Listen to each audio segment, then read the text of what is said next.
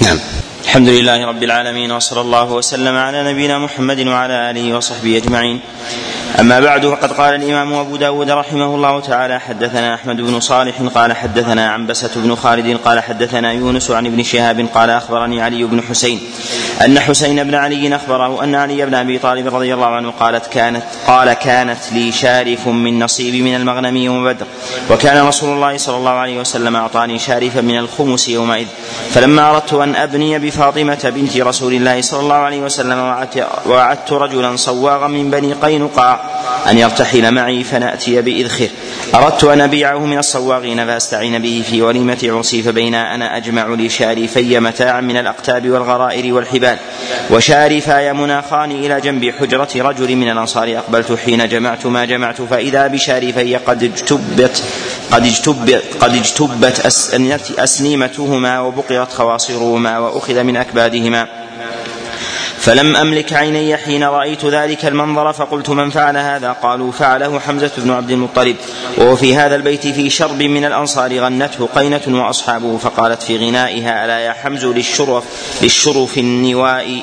فوثب إلى السيف فاجتب أسنمتهما وبقر خواصرهما وأخذ من أكبادهما. قال علي فانطلقت حتى أدخل على رسول الله صلى الله عليه وسلم وعنده زيد بن حارثة قال فعرف رسول الله صلى الله عليه وسلم الذي لقيت. فقال رسول الله صلى الله عليه وسلم ما لك؟ قال قلت يا رسول الله ما رأيتك اليوم عدا حمزة على ناقتي فاجتب أسنمتهما وبقر خواصرهما. وها هو ذا في بيت معه شرب فدعا رسول الله صلى الله عليه وسلم بردائه فارتداه ثم انطلق يمشي. واتبعته أنا وزيد بن حارثة حتى جاء البيت الذي فيه حمزة فاستأذن فأذن له فإذا هم شرب.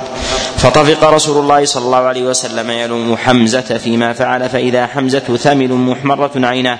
فنظر حمزة إلى رسول الله صلى الله عليه وسلم ثم صعد النظر فنظر إلى ركبتيه ثم صعد النظر فنظر إلى سرته ثم صعد النظر فنظر إلى وجهه ثم قال حمزة وهل أنتم إلا عبيد لأبي؟ فعرف رسول الله صلى الله عليه وسلم أنه ثمل فنكص رسول الله صلى الله عليه وسلم على عقبيه القهقرى فخرج وخرجنا معه. حدثنا أحمد بن صالح قال حدثنا عبد الله بن وهب قال حدثني عياش بن عقبة الحضرمي عن الفضل بن الحسن بن الحسن الضمري أن ابن أمي الحكم أو ضباعة ابنتي الزبير بن عبد المطلب حدثه عن إحداهما أنها قالت أصاب رسول الله صلى الله عليه وسلم سبيا فذهبت أنا وأختي وفاطمة بنت رسول الله صلى الله عليه وسلم فشكونا إليه ما نحن فيه وسألناه أن يأمر لنا بشيء من السبي فقال رسول الله صلى الله عليه وسلم سبقكن يتامى بدر لكن سأدلكن على ما هو خير لكن من ذلك. تكبرن الله على على أثر كل صلاة ثلاثا وثلاثين تكبيرة وثلاثا وثلاثين تحميدة تسبيحة وثلاثا وثلاثين تحميدة ولا إله إلا الله وحده لا شريك له له الملك وله الحمد وهو على كل شيء قدير. قال عياش وهما ابنتا عم النبي صلى الله عليه وسلم. حدثنا يحيى بن خلف قال وفي هذا أن اليتيم المحتاج يقدم على غيره.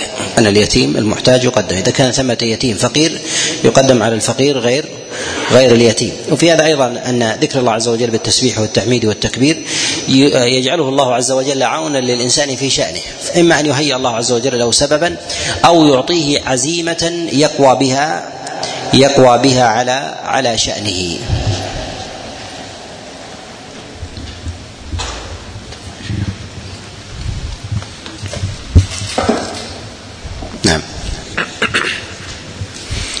أحسن الله إليكم بأسانيدكم إليه رحمنا الله تعالى وإياه. قال حدثنا يحيى بن خلف قال حدثنا عبد الأعلى عن سعيد عن الجريري عن أبي الورد عن ابن عبود قال قال لي علي الا أحدثك عني وعن فاطمة بنت رسول الله صلى الله عليه وسلم كانت من أحب أهله إليه. قلت بلى قال إنها جرت برها حتى أثر في يدها واستقت بالقربة حتى أثر في نحرها وكانت ست البيت حتى غرت ثيابها.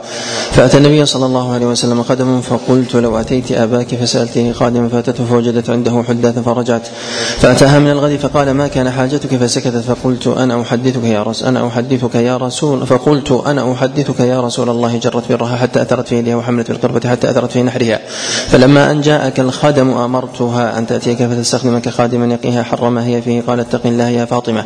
وأدي فريضة ربك واعملي عمل أهلك وإذا أخذت مرجعك فسبح ثلاثا وثلاثين واحمدي ثلاثا وثلاثين وكبري أربعا وثلاثين فتلك مئة فهي خير لك من خادم. قالت رضيت عن الله وعن رسوله. حدثنا أحمد بن محمد بهذا استدل من من قال بان المرأة يجب عليها أن تخدم زوجها. بهذا بهذا الدليل. وهذه المسألة من المسائل الخلافية. هل يجب على المرأة أن تخدم أو لا يجب؟ منهم من يكذب ذلك ويعيده إلى العرف. ومنهم من يوجبه عينا سواء كان ثمة عرف أو لا أو ليس بعرف. والذي يظهر والله أعلم أنه يعود في ذلك إلى إلى العرف ولا يجب على الزوجة. نعم. أحسن الله إليكم حدثنا أحمد بن محمد المروزي. قال حدثنا عبد الرزاق قال أخبرنا معمر عن الزهري عن علي بن حسين بهذه القصة قال ولم يخدمها. حدثنا محمد بن عيسى قال حدثنا عبسة بن عبد الواحد القرشي قال أبو جعفر يعني ابن عيسى كنا نقول إنه من الأبدال قبل أن نسمع أن الأبدال من الموالي. قال حدثني الدخيل بن إياس بن نوح بن مجاعة عن هلال بن سراج بن مجاعة عن أبيه عن جده مجاعة أنه أتى النبي صلى الله عليه وسلم يطلب دية أخيه قتلته بنو سدوس من بني ذهل. فقال النبي صلى الله عليه وسلم لو كنت جاعلا لمشرك دية لجعلتها جعلتها لأخيك ولكن سأعطيك منه عقبا فكتب له النبي صلى الله عليه وسلم بمئة من الإبل من أول خمس يخرج من مشركي بني ذهل فأخذ طائفة منها وأسلمت بنو ذهل فطلبها بعد مجعت إلى أبي بكر وأتاه بكتاب النبي صلى الله عليه وسلم.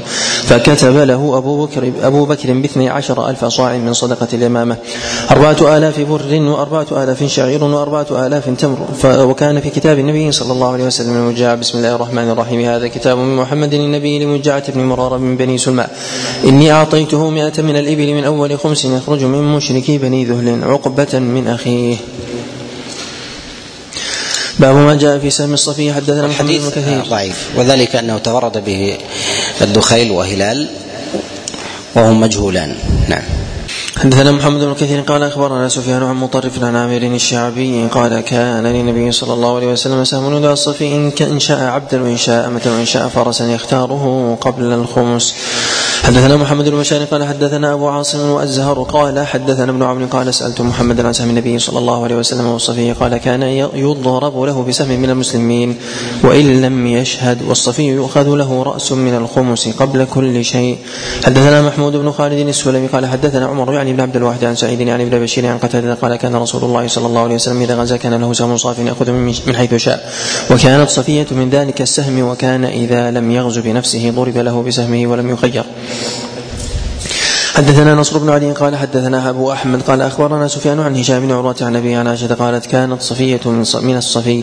حدثنا سعيد بن منصور قال حدثنا يعقوب بن عبد الرحمن الزهري عن عمرو بن أبي عمرو عن أنس بن مالك قال قدمنا خيبر فلما فتح الله الحصن ذكر له جمال صفية بنت حوي وقد قتل زوجها وكانت عروسا فاصطفاها رسول الله صلى الله عليه وسلم من نفسه فخرج بها حتى بلغنا سد الصهباء حلت فبنى بها. حدثنا مسدد قال حدثنا حماد بن زيد عن عبد العزيز بن صهيب عن أنس بن مالك قال صارت صفية لدحيه الكلبي ثم صارت لرسول رسول الله صلى الله عليه وسلم. حدثنا محمد بن خلاد الباهلي قال حدثنا بهز بن أسد قال حدثنا حماد قال أخبرنا ثابت عن أنس قال وقع في سهم دحيه جارية جميلة فاشتراها رسول الله صلى الله عليه وسلم بسبعة ارؤس ثم دفعها إلى أم سليم تصنعها وتهيئها. قال حماد واحسبه قال وتعتد في بيتها صفية بنت حيي. حدثنا داود بن معاذ قال حدثنا عبد الوارث وحدثنا يعقوب بن إبراهيم المعنى قال حدثنا ابن علية عن عبد العزيز بن صهيب عن أنس قال جمع السبي يعني بخيبر. فجاء دحية فقال يا رسول الله أعطني جارية من السبي. قال اذهب. فخذ جارية فأخذ صفية بنت فجاء رجل إلى النبي صلى الله عليه وسلم فقال يا نبي الله أعطيت دحية قال يعقوب صفية بنت ثم اتفق سيدة قريض النظير. ما تصلح إلا لك. قال دعوه بها. فلما نظر إليها النبي صلى الله عليه وسلم قال له خذ جارية من السبي غيرها. وإن النبي صلى الله عليه وسلم اعتقها وتزوجها.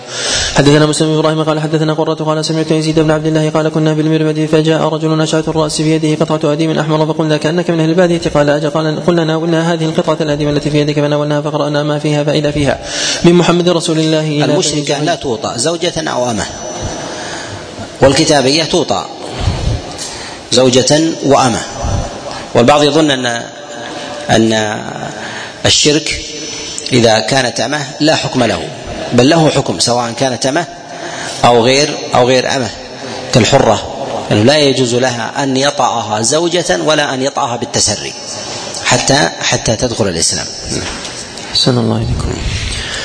فإذا فيها من محمد رسول الله إلى بني زهير بن أقيش ابن أقيش إنكم إن شهدتم أن لا إله إلا الله وأن محمد رسول الله وقمتم الصلاة وآتيتم الزكاة وأديتم الخمس من المغنم وسهم النبي صلى الله عليه وسلم وسهم الصفي أنتم آمنون بأمان الله ورسوله. فقلنا من كتب لك هذا؟ قال رسول الله صلى الله عليه وسلم. باب كيف كان إخراج اليهود من المدينة. حدثنا محمد بن بن فارس أن الحكم بن نافع حدثهم قال أخبرنا شعيب عن الزهري عن عبد الرحمن بن عبد الله بن كعب بن مالك. عن أبيه وكان أحد الثلاثة الذين تبع عليهم وكان كعب كعب بن الأشرف يهجو النبي صلى الله عليه وسلم ويحرض عليه كفار قريش. وكان النبي صلى الله عليه وسلم حين قدم المدينة وأهلها أخلاط منهم المسلمون والمشركون يعبدون الأوثان واليهود وكانوا يؤذون النبي صلى الله عليه وسلم وأصحابه. فأمر الله نبيه بالصبر والعفو فيهم. أنزل الله ولتسمعن من الذين أوتوا الكتاب من قبلكم الآية. فلما أبى كعب بن أشرف أن ينزع عن أذى النبي صلى الله عليه وسلم أمر النبي صلى الله عليه وسلم سعد بن معاذ أن يبعث رهطا يقتلونه فبعث محمد بن مسلمة وذكر قصة قتله فلما قتلوه فزعت يهود المشركون فعادوا على فغدوا على رسول على النبي صلى الله عليه وسلم فقالوا طرق صاحبنا. فقتل فذكر لهم النبي صلى الله عليه وسلم الذي كان يقول دعاهم النبي صلى الله عليه وسلم إلى أن يكتب بينه وبينهم كتابا ينتهون إلى ما فيه. فكتب النبي صلى الله عليه وسلم بينه وبينهم بينه وبينه وبين المسلمين عام عامة صحيفة.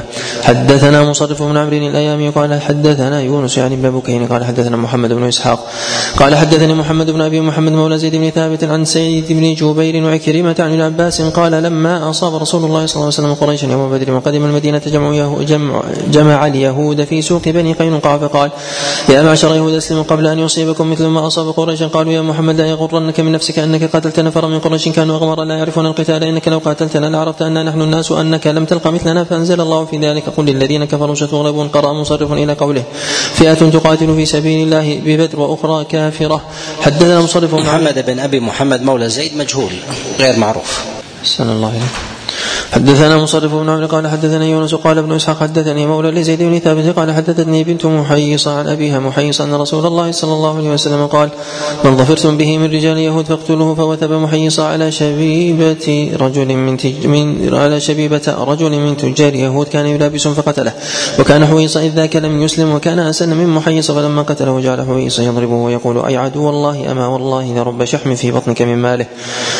حدثنا قتيبة بن سعيد قال حدثنا الليث عن سعيد بن أبي سعيد عن أبيه عن أبي هريرة أنه قال بينما نحن في المسجد إذ خرج الينا رسول الله صلى الله عليه وسلم فقال انطلقوا إلى يهود فخرجنا معه حتى جئنا فقام رسول الله صلى الله عليه وسلم فناداهم فقال يا معشر يهود أسلموا تسلموا فقالوا قد بلغت يا أبا القاسم فقال لهم رسول الله صلى الله عليه وسلم أسلموا تسلموا فقالوا قد بلغت يا أبا القاسم فقال لهم رسول الله صلى الله عليه وسلم ذلك أريد ثم قالها الثالثة اعلموا أنما الأرض لله ولرسوله اعلموا أنما الأرض لله ورسوله وإني أريد أن أجليكم من هذه الأرض فمن وجد منكم بماله شيئا فليبيعه وإلا فاعلموا أنما الأرض لله ورسوله. باب ما جاء في خبر بني النضير. حدثنا محمد بن داود بن سفيان قال حدثنا عبد الرزاق قال أخبرنا معمر عن الزهري عن عبد الرحمن بن كعب بن مالك عن رجل من أصحاب النبي صلى الله عليه وسلم أن كفار قريش كتبوا إلى ابن أبي أبي ومن كان معه يعبد الأوثان من الأوس والخزرج ورسول الله صلى الله عليه وسلم يومئذ بالمدينة قبل وقعة بدر. إنكم أويتم صاحبنا وإنا نقسم بالله لتقاتلنه أو لتخرجن أو لتخرجنه أو لنسيرن إليكم بأجمعنا حتى نقتل مقاتلتكم ونستبيح نساءكم. فمن فلما بلغ ذلك عبد الله بن أبي ومن كان معه من عبدة الأوثان اجتمعوا لقتال النبي صلى الله عليه وسلم. فلما بلغ ذلك النبي صلى الله عليه وسلم لقيهم فقال لقد بلغ وعيد قريش منكم المبالغ ما كانت تكيدكم بأكثر مما تريدون أن تكيدوا به أنفسكم تريدون أن تقاتلوا أبناءكم وإخوانكم. فلما سمعوا ذلك من النبي صلى الله عليه وسلم تفرقوا فبلغ ذلك كفار قريش فكذبت كفار قريش بعد وقت بدر إلى اليهود إنكم أهل الحلقة والحصون وإنكم لا تقاتلون صاحبنا أو لا نفعلن كذا وكذا ولا يحول بيننا وبين خدم نسائكم شيء وهي الخلالين فلما بلغ كتابهم النبي صلى الله عليه وسلم أجمعت بن النضير بالغدر فأرسلوا إلى رسول الله صلى الله عليه وسلم اخرج إلينا في ثلاثين رجلا من أصحابك وليخرج منا ثلاثون حبرا حبرا حتى نلتقي بمكان منصف. فيسمعوا منك فإن صدقوك وآمنوا بك آمنا بك فقص خبرهم. فلما كان الغد غدا عليهم رسول الله صلى الله عليه وسلم بالكتائب فحصرهم فقال لهم إنكم والله لا تأمنون عندي إلا بعهد تعاهدون عليه فأبوا أن يعطوه عهدا فقاتلهم يومهم ذلك. ثم غدا الغد على بني قريظة بالكتائب وترك بني النضير إلى أن يعاهدوا فعاهدوا. فانصرف عنهم وغدا على بني النضير بالكتائب فقاتلهم حتى نزلوا على الجلاء فجلت بنو النضير واحتملوا ما أقلت الإبل من أمتعتهم وأبواب بيوتهم وخشبها فكان نخل بني النضير لرسول الله صلى الله عليه وسلم خاصة أعطاه الله إياه وخصه بها فقال وما أفاء الله على رسوله منهم فما أوجفتم عليه من خيل ولا ركاب. يقول بغير قتال فأعطى النبي صلى الله عليه وسلم أكثرها للمهاجرين وقسمها بينهم وقسم منها لرجل من الأنصار كان ذوي حاجة. لم يقسم لأحد من الأنصار غيرهما وبقي منها صدقة رسول الله صلى الله عليه وسلم التي في أيدي التي في أيدي بني فاطمة رضي الله عنها. حدثنا محمد بن يحيى بن فارس قال حدثنا عبد الرزاق قال أخبرنا ابن جريج عن موسى بن عقبة عن نافع ابن عمر أن يهود بني النضير وقريضه حاربوا رسول الله صلى الله عليه وسلم فاجلى رسول الله صلى الله عليه وسلم بني النضير وقر قريضه ومن عليهم حتى حاربت قريضه بعد ذلك. فقتل رجالهم وقسم نساءهم وأولادهم وأموالهم بين المسلمين إلا بعضهم لحقوا برسول الله صلى الله عليه وسلم فأمنهم وأسلموا واجلى رسول الله صلى الله عليه وسلم يهود المدينة كل بني قينقاع. وهم قوم عبد الله بن سلام ويهود بني حارثة وكل يهودي كان بالمدينة. وذلك ان الكتاب الذين في المدينة ليسوا إلا يهود ولا يوجد في المدينة نصارى. فإذا جاء في كلام الله سبحانه وتعالى في كلام النبي عليه الصلاة والسلام مخاطبة اليهود في أهل المدينة فالمراد بذلك هم في أهل الكتاب المراد بذلك هم اليهود وليس وليس النصارى. حكمهم في ذلك واحد ولكن من جهة التنزيل إنما يخاطب به به اليهود. فجاء الخطاب على أهل الكتاب لعموم الاشتراك في هذا فيدخل معهم فيدخل معهم النصارى. نعم. أحسن الله إليكم. وفي هذا سياسة النبي عليه الصلاة والسلام ما قاتل أعداءه جميعا. فبنو النضير بنو قينقاع وبنو قريضة هؤلاء هم اليهود. فأخذ يقاتل هؤلاء ثم ثم هؤلاء ثم هؤلاء. فليس من الحكمة ولا من السياسة أن المسلمين يعادون خصومهم جميعا بل يتخذوا سياسة التحييد فيأخذون جهة ويسالمون جهة. وأما معاداة الناس جميعا فهذه لم يفعلها لم يفعلها رسول الله صلى الله عليه وسلم وهو المؤيد بالله سبحانه بالله جل وعلا. وكذلك معه رجال ليسوا ليسوا كالرجال. مع ذلك النبي عليه الصلاة والسلام ما عاد ما عاد خصومه أو الكفار جميعا. نعم. أحسن الله إليكم. باب في حكم أرض خيبر حدثنا هارون بن زيد بن أبي الزرقاء قال حدثنا أبي قال حدثنا حماد بن سلمة عن عبيد الله بن عمر. قال أحسب عن نافع عن ابن عمر أن النبي صلى الله عليه وسلم قاتل أهل خيبر فغلب على النخل والأرض واجل وألجأهم إلى قصرهم فصالحوه على أن لرسول الله صلى الله عليه وسلم الصفراء والبيضاء والحلقة ولهم ما حملت ركابهم على أن لا يكتموا ولا يغيبوا شيئا فإن فعلوا فلا ذمة لهم ولا عهد. فغيبوا مسكا لحيي بن أخطب. وقد كان قتل قبل خيبر. كان احتمله معه يوم بني النضير حين أجليت النضير فيه حليهم. قال فقال النبي صلى الله عليه وسلم لساعية أين مسك حيي بن أخطب. قال أذهبته الحروب والنفقات فوجدوا المسك فقاتل ابن أبي الحقيق وسبى نساءه وذراريه وأراد أن يجليهم فقالوا يا محمد دعنا نعمل في هذه الأرض ولنا الشطر ما بدا لك ولكم الشطر وكان رسول الله صلى الله عليه وسلم يعطي كل امرأة من نسائه ثمانين وسقا من تمر وعشرين وسقا من شعير. حدثنا أحمد بن محمد قال حدثنا يعقوب بن إبراهيم قال حدثنا أبي عن ابن إسحاق قال حدثني نافع مولى عبد الله بن عمر عن عبد الله بن عمر أن عمر قال أيها الناس إن رسول الله صلى الله عليه وسلم كان عمل يهود خيبر على أن نخرجهم إذا شئنا فمن كان له مال فليلحق به فإني مخرج اليهود فأخرجهم. حدثنا سليمان بن داود المهري قال أخبرنا ابن وهب قال أخبرني أسامة بن زيد الليثي عن نافع عن عبد الله بن عمر قال لما افتتحت خيبر سألت يهود رسول الله صلى الله عليه وسلم أن يقرهم على أن يعملوا على النصف مما خرج منها فقال رسول الله صلى الله عليه وسلم أقرهم فيه على ذلك ما شئنا فكانوا كذلك. وكان التمر يقسم على السهمان من نصف خيبر ويأخذ رسول الله صلى الله عليه وسلم الخمس وكان رسول الله صلى الله عليه وسلم أطعم كل امرأة من أزواجه من الخمس مائة وسق تمرا وعشرين وسقا شعيرا. فلما أراد عمر إخراج اليهود أرسل إلى أزواج النبي صلى الله عليه وسلم فقال لهن من أحب منكن أن نقسم له نخلا بخرصها مئة وسق مئة وسق فيكون لها أصلها وأرضها وماؤها ومن الزرع مزرعة خرص عشرين وسقا فعله من أحب أن نعزل الذي له في الخمس كما هو فعلنا. حدثنا داود بن معاذ قال حدثنا عبد الوارث حا وحدثنا يعقوب إبراهيم وزياد بن أيوب عن إسماعيل بن إبراهيم حدثنا عن بن صيب عن أنس بن مالك أن رسول الله صلى الله عليه وسلم غزا خيبر فأصبناها عنوة فجمع السبي حدثنا الربيع بن سليمان المؤذن قال حدثنا أنس بن موسى قال حدثنا يحيى بن زكريا قال حدثني سفيان عن يحيى بن سعيد عن بشير بن يسار عن سالم بن أبي حاتم قال قسم رسول الله صلى الله عليه وسلم خيبر نصفين نصفا لنوائبه وحاجته ونصفا بين المسلمين قسمها بينهم على ثمانية عشر سهما. حدثنا حسين بن علي بن الاسود ان يحيى بن آدم حدثه عن عن, عن أبي شهاب عن يحيى بن سعيد عن بشير بن يسار أنه سمع نفر من أصحاب النبي صلى الله عليه وسلم قالوا فذكر هذا الحديث قال فكان النصف سهام المسلمين وسهم رسول الله صلى الله عليه وسلم وعزل النصف للمسلمين لما يلوه من الأمور والنوائب. حدثنا حسين بن علي قال حدثنا محمد بن فضيل عن يحيى بن سعيد عن بشير بن يسار مولى الأنصار الرجال من أصحاب النبي صلى الله عليه وسلم أن رسول الله صلى الله عليه وسلم لما ضار على خيبر قسمها على ستة وثلاثين سهما. جمع كل سهم مئة جمع جمع, جمع كل سهم مئة سهم فكان لرسول الله صلى الله عليه وسلم وللمسلمين النصف من ذلك وعزل النصف الباقي لمن نزل به من الوفود والأمور ونوائب الناس. حدثنا عبد الله بن سعيد الكندي قال حدثنا أبو خالد يعني سليمان بن حيان عن يحيى بن سعيد عن بشير بن يسار قال لما أفاء الله على نبيه صلى الله عليه وسلم خيبر قسم على ستة وثلاثين سهما جمع كل سهم مئة سهم. فعزل النصف لنوائب وما ينزل به الوطيحة والكتيبة وما أحيز معهما وعزل النصف الآخر وقسم بين المسلمين الشق والنطاة وما أحيز معهما وكان سم رسول الله صلى الله عليه وسلم فيما أحيز معهما. حدثنا محمد بن مسكين اليمامي قال حدثنا يحيى بن حسن قال حدثنا سليمان يعني بن بلال عن يحيى بن سعيد عن بشير بن يسار أن رسول الله صلى الله عليه وسلم لما أفاء الله على عليه خيبر قسمها ستة وثلاثين سهما جمع فعزل للمسلمين الشطر ثمانية عشر سهما يجمع كل سهم مئة. النبي صلى الله عليه وسلم معهم لهم سهم كسهم أحدهم وعزل رسول الله صلى الله عليه وسلم ثمانية عشر سهما وهو شطر نوائبه وما ينزل به من أمر المسلمين. فكان ذلك الوطيح والكتيبة والسلالم وتوابعها فلما صارت الأموال بيد النبي صلى الله عليه وسلم المسلمين لم يكن لهم عمال يكونهم عملها فدعا رسول الله صلى الله عليه وسلم اليهود فعاملهم حدثنا محمد بن عيسى قال حدثنا مجمع بن يعقوب بن مجمع بن يزيد الأنصاري قال سمعت أبي يعقوب بن مجمع يذكر عن عمي عبد الرحمن بن يزيد الأنصاري عن عمي مجمع بن جارية الأنصاري وكان أحد القراء الذين قرأوا القرآن فقال قسمت خيبر على أهل الحديبية فقسم رسول الله صلى الله عليه وسلم على ثمانية عشر سهما وكان الجيش ألفا وخمسمائة فيهم ثلاثمائة فارس فأعطى الفارس سهمين وأعطى الراجل سهما. حدثنا حسين بن علي العجلي قال حدثنا يحيى غير معروف. يعقوب غير معروف. مجهول. أحسن الله إليكم. حدثنا حسين بن علي الأجلي وقال حدثنا يحيى قال يعني ابن آدم قال حدثنا ابن أبي زائد عن محمد بن إسحاق عن الزهري وعبد الله بن أبي بكر وبعض ولد محمد بن مسلمة قالوا بقيت بقية من أهل خيبر تحصنوا فسالوا رسول الله صلى الله عليه وسلم أن يحقن دماءهم ويسيرهم ففعل فسمع بذلك أهل فدك فنزلوا على مثل ذلك فكانت لرسول الله صلى الله عليه وسلم خاصة لأنه لم يوجف عليه بخيل ولا ركاب.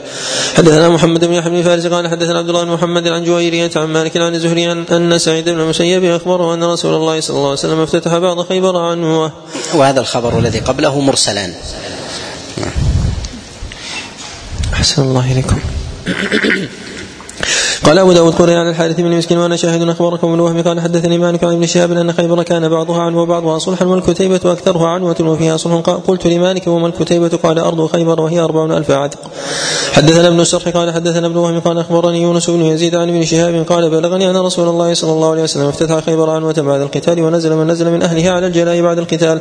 حدثنا ابن السرح قال حدثنا ابن وهم قال أخبرني يونس بن يزيد عن ابن شهاب قال خمس رسول الله صلى الله عليه وسلم خيبر ثم قسم سائر على من شهدها ومن غاب عنها من أهل الحديبية. حدثنا أحمد بن محمد قال حدثنا عبد الرحمن عن مالك عن زيد بن أسلم عن أبيه عن عمر قال لولا آخر المسلمين ما فتحت قرية إلا قسمتها كما قسم رسول الله صلى الله عليه وسلم خيبر. باب ما جاء في خبر مكة حدثنا عثمان بن أبي شبه قال حدثنا يحيى بن آدم قال حدثنا ابن إدريس عن محمد بن إسحاق عن الزهري عن عبيد الله بن عبد الله بن عتبة عن ابن عباس أن رسول الله صلى الله عليه وسلم عام الفتح جاءه العباس بن عبد المطلب أبي سفيان بن حرب فأسلم بمر الظهران فقال له العباس يا رسول الله إن أبا سفيان رجل يحب هذا الفخر فلو جعلت له شيئا قال نعم من دخل دار أبي سفيان فهو آمن ومن اغلق بابه فهو آمن.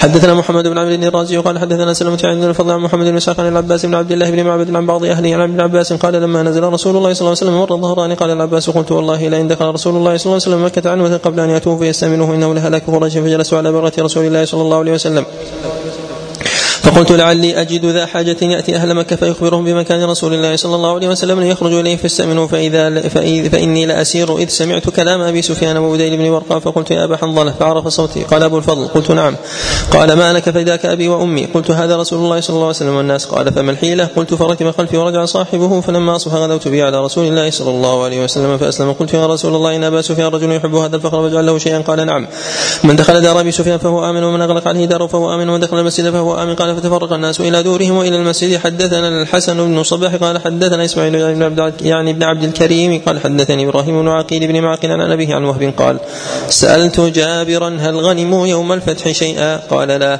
حدثنا مسلم بن إبراهيم قال حدثنا سلام بن مسكين قال حدثنا ثابت البناني عن عبد الله بن رباح الانصاري عن أبي هريرة ان النبي صلى الله عليه وسلم لما دخل مكة سرح الزبير بن العوام وأبا عبيدة الجراح وخالد بن الوليد على الخيل وقال يا أبا هريرة اهتف بالأنصار. قال اسلكوا هذا الطريق فلا يشرفن لكم أحد إلا انمتموه فنادى مناد لا قريش بعد اليوم. فقال رسول الله صلى الله عليه وسلم من دخل دارا فهو آمن ومن ألقى السلاح فهو آمن وعمد صناديد قريش فدخلوا الكعبة فقص بهم. وطاف النبي صلى الله عليه وسلم وصلى خلف المقام ثم أخذ بجانبتي الباب فخرجوا. فبايعوا النبي صلى الله عليه وسلم على الاسلام قال أبو داود سمعت أحمد بن حنبل وسأله رجل قال مكة عنوة هي؟ قال إيش يضرك ما كانت قال فصلح. قال لا باب ما جاء في خبر أهل الطائف.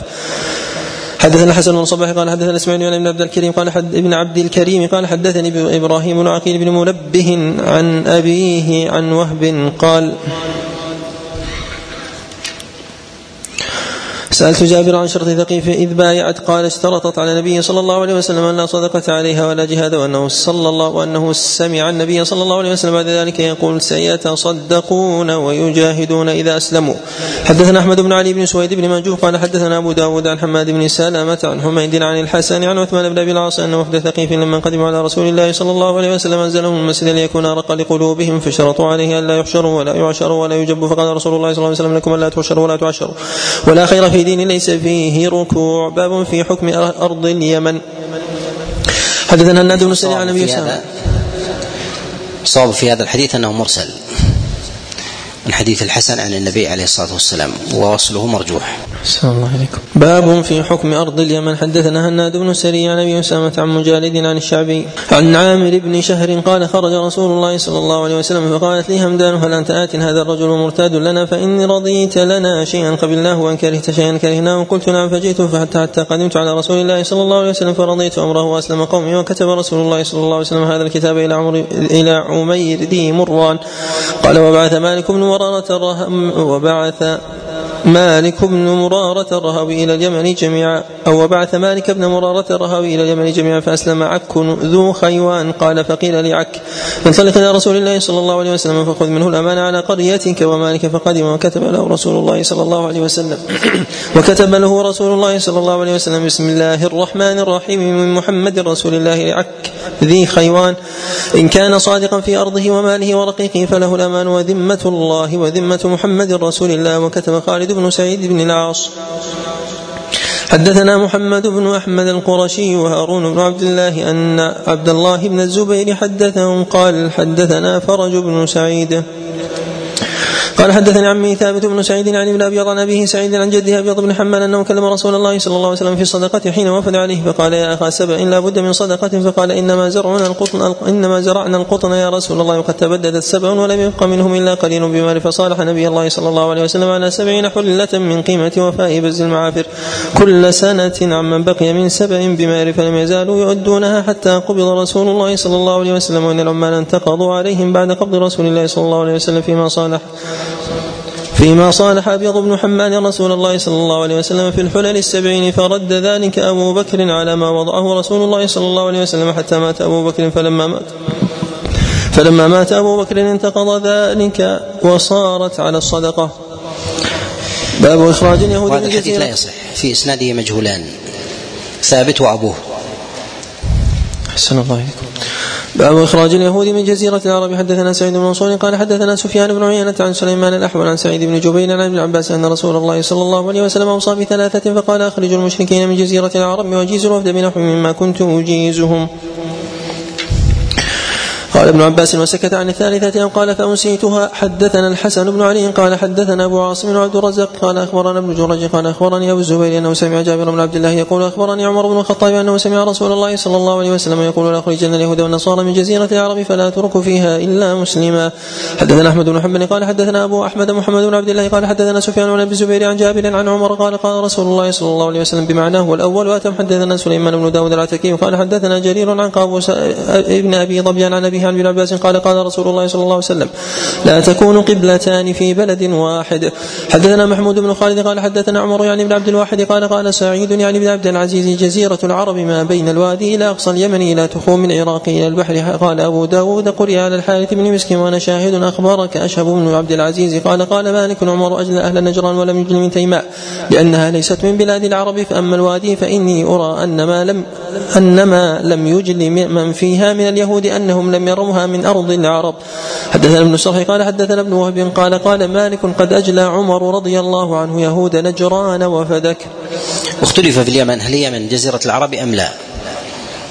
جاء عن يعقوب بن عبد الرحمن كما في البخاري أنه جعلها جعل من جزيرة العرب. وبعض الأئمة يجعلها ليست من جزيرة العرب وهذا ظاهر قول الحافظ بن حجر رحمه الله في الفتح وكأنه يحكي عن عامة العلماء. نعم. أحسن الله إليكم. باب في إيقاف أرض السواد وأرض العنوة حدثنا أحمد بن عبد الله بن يونس قال حدثنا زهير قال حدثنا سهيل بن أبي صالح عن ابي عن أبي هريرة. حديث قابوس. لا تكون قبلتان في جزيرة العرب. الحديث عله جماعة الترمذي وأبو حاتم عله بالإرسال. نعم. أحسن الله إليكم. قال حدثنا سهيل بن أبي صالح عن ابي عن أبي هريرة قال قال رسول الله صلى الله عليه وسلم منعت العراق قفيزها ودرهمها ومنعت الشام مديها ودينارها ومنعت مصر اردبها ودينارها ثم عدتم من حيث بدأتم. قالها زهير ثلاث مرات شهد على ذلك لحم أبي هريرة ودمه. حدثنا أحمد بن محمد قال حدثنا عبد الرزاق قال أخبرنا معمر عن همام بن منبه قال هذا ما حدثنا به أبو هريرة عن رسول الله صلى الله عليه وسلم وقال رسول الله صلى الله عليه وسلم أيما قرية أتيتموها وأقمتم فيها فسهمكم فيها وأيما قرية عصت الله ورسوله فإن خمسها لله ورسوله ثم هي لكم. باب في أخذ الجزية. حدثنا عباس بن عبد العظيم العنبري قال حدثنا سعد بن محمد قال حدثنا يحيى بن أبي زائده عن محمد بن إسحاق عن عاصم بن عمر عن أنس بن مالك وعن عثمان بن أبي سليمان أن النبي صلى الله عليه وسلم بعث خالد بن الوليد إلى كيد دومه أو دومة فأخذوه فأتوه به فحقن له دمه وصالحه على الجزية. حدثنا عبد الله بن محمد النفيلي قال حدثنا أبو معاوية عن الأعمش عن أبي وائل عن معاذ أن النبي صلى الله عليه وسلم لما وجهه إلى اليمن أمره أن يأخذ من كل حالم يعني محترما دينارا أو عدله من المعافر ثياب تكون باليمن. حدثنا النفيلي قال حدثنا أبو معاوية قال حدثنا الأعمش عن إبراهيم عن مسروق عن معاذ عن النبي صلى الله عليه وسلم مثله. حدثنا عباس بن عبد العظيم قال حدثنا عبد الرحمن بن هاني أبو نعيم النخعي قال أخبرنا شريك عن إبراهيم عن إبراهيم بن مهاجر عن زياد بن حدير قال قال علي لم بقيت لنصارى بل تغلب لاقتلن مقاتلا والاسبين الذرية فإني كتبت الكتاب فإني كتبت الكتاب بينه وبين النبي صلى الله عليه وسلم على ألا ينصروا ابنائهم قال أبو داود هذا حديث منكر بلغني عن أحمد أنه كان ينكر هذا الحديث إنكارا شديدا. قال أبو علي ولم يقرأه أبو داود في العرضة الثانية.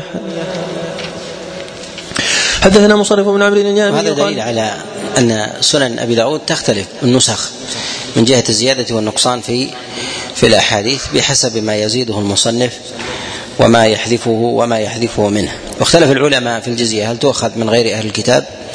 على قولين. الجمهور على أنها تكون من أهل الكتاب. ذهب جماعة من العلماء قول لبعض الصحابة أيضا أنها تؤخذ أيضا من المشركين إذا رؤي المصلحة في هذا. نعم. أحسن الله إليكم. حدثنا مصرف بن عمرو اليامي قال حدثنا يونس بن وكيل قال حدثنا اسباط بن نصر الهمداني عن إسماعيل بن عبد الرحمن القرشي عن ابن عباس قال صالح رسول الله صلى الله عليه وسلم أهل نجران على الفي حلة النصف صفر ونصف رجب يؤدونه إلى المسلمين. وعرية ثلاثين درع وثلاثين فرسا وثلاثين بعيرا وثلاثين من كل صنف من أصناف السلاح يغزون بها والمسلمون ضامنون لها حتى يردوها عليهم. ان كان باليمن كيد أو غدرة على أن لا تهدم لهم بيعة ولا يخرج لهم قس ولا يفتنوا عن دينهم ما لم يحدثوا حدثا أو يأكلوا الربا. قال إسماعيل فقد أكلوا الربا. قال أبو داود إذا نقضوا بعض ما اشترط عليهم فقد أحدثوا.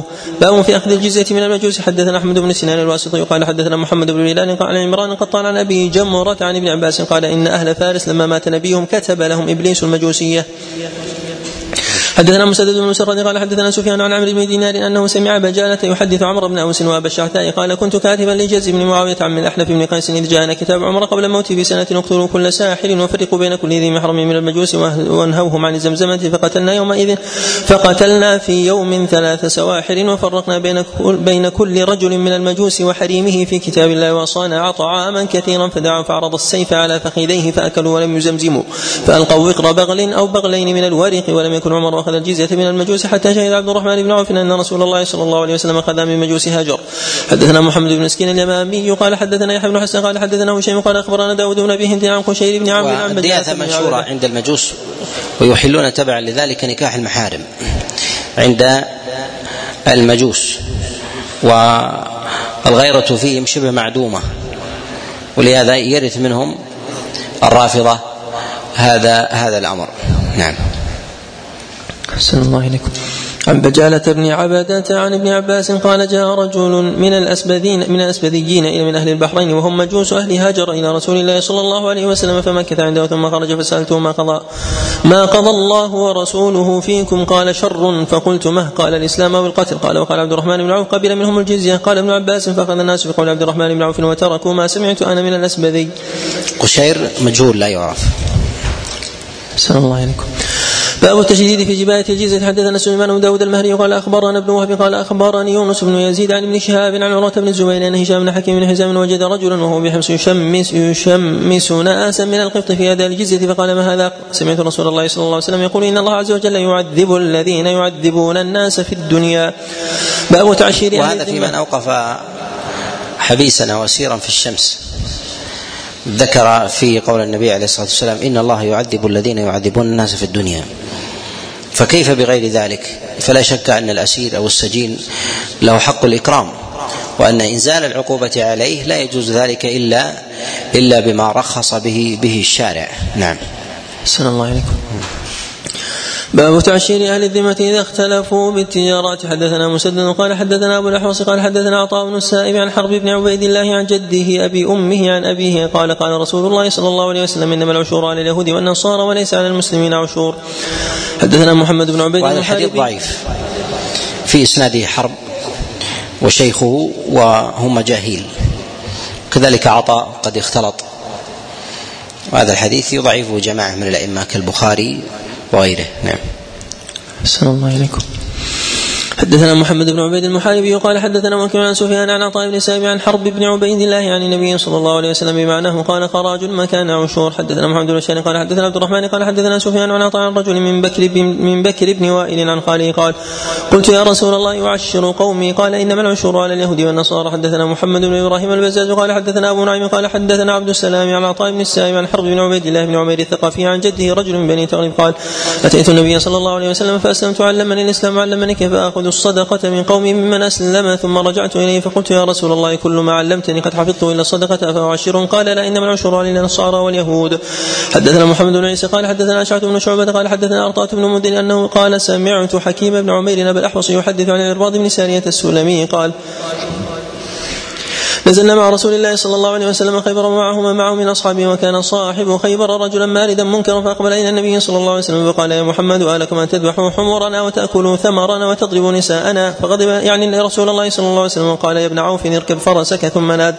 ألا أن ألا إن الجنة لا تحل إلا لمؤمن وأن اجتمعوا للصلاة. قال فاجتمعوا. ثم صلى بهم النبي صلى الله عليه وسلم ثم قام فقال أيحسب أحدكم متكئا على اريكته قد يظن يقول إن الله لم يحرم شيئا. إلا ما في هذا القرآن. ألا وإني والله قد أمرت ووعظت ونهيت عن أشياء إنها لمثل القرآن أو أكثر وإن الله عز وجل لم يحل لكم أن تدخلوا بيوت أهل الكتاب إلا بإذن ولا ضرب نسائهم ولا أكل ثمارهم إذا أعطوكم الذي عليهم. حدثنا مسدد وسعيد بن منصور قال حدثنا أبو عوانة عن منصور عن هلال عن رجل من ثقيف عن رجل من جهينة قال قال رسول الله صلى الله عليه وسلم لعلكم تقاتلون قوما فتظهرون عليهم فيتقونكم بأموالهم دون أنفسهم وأبنائهم. قال سعيد في حديث فيصالحونكم على صلح ثم اتفقا فلا تصيبوا منهم فوق ذلك فإنه لا يصلح لكم.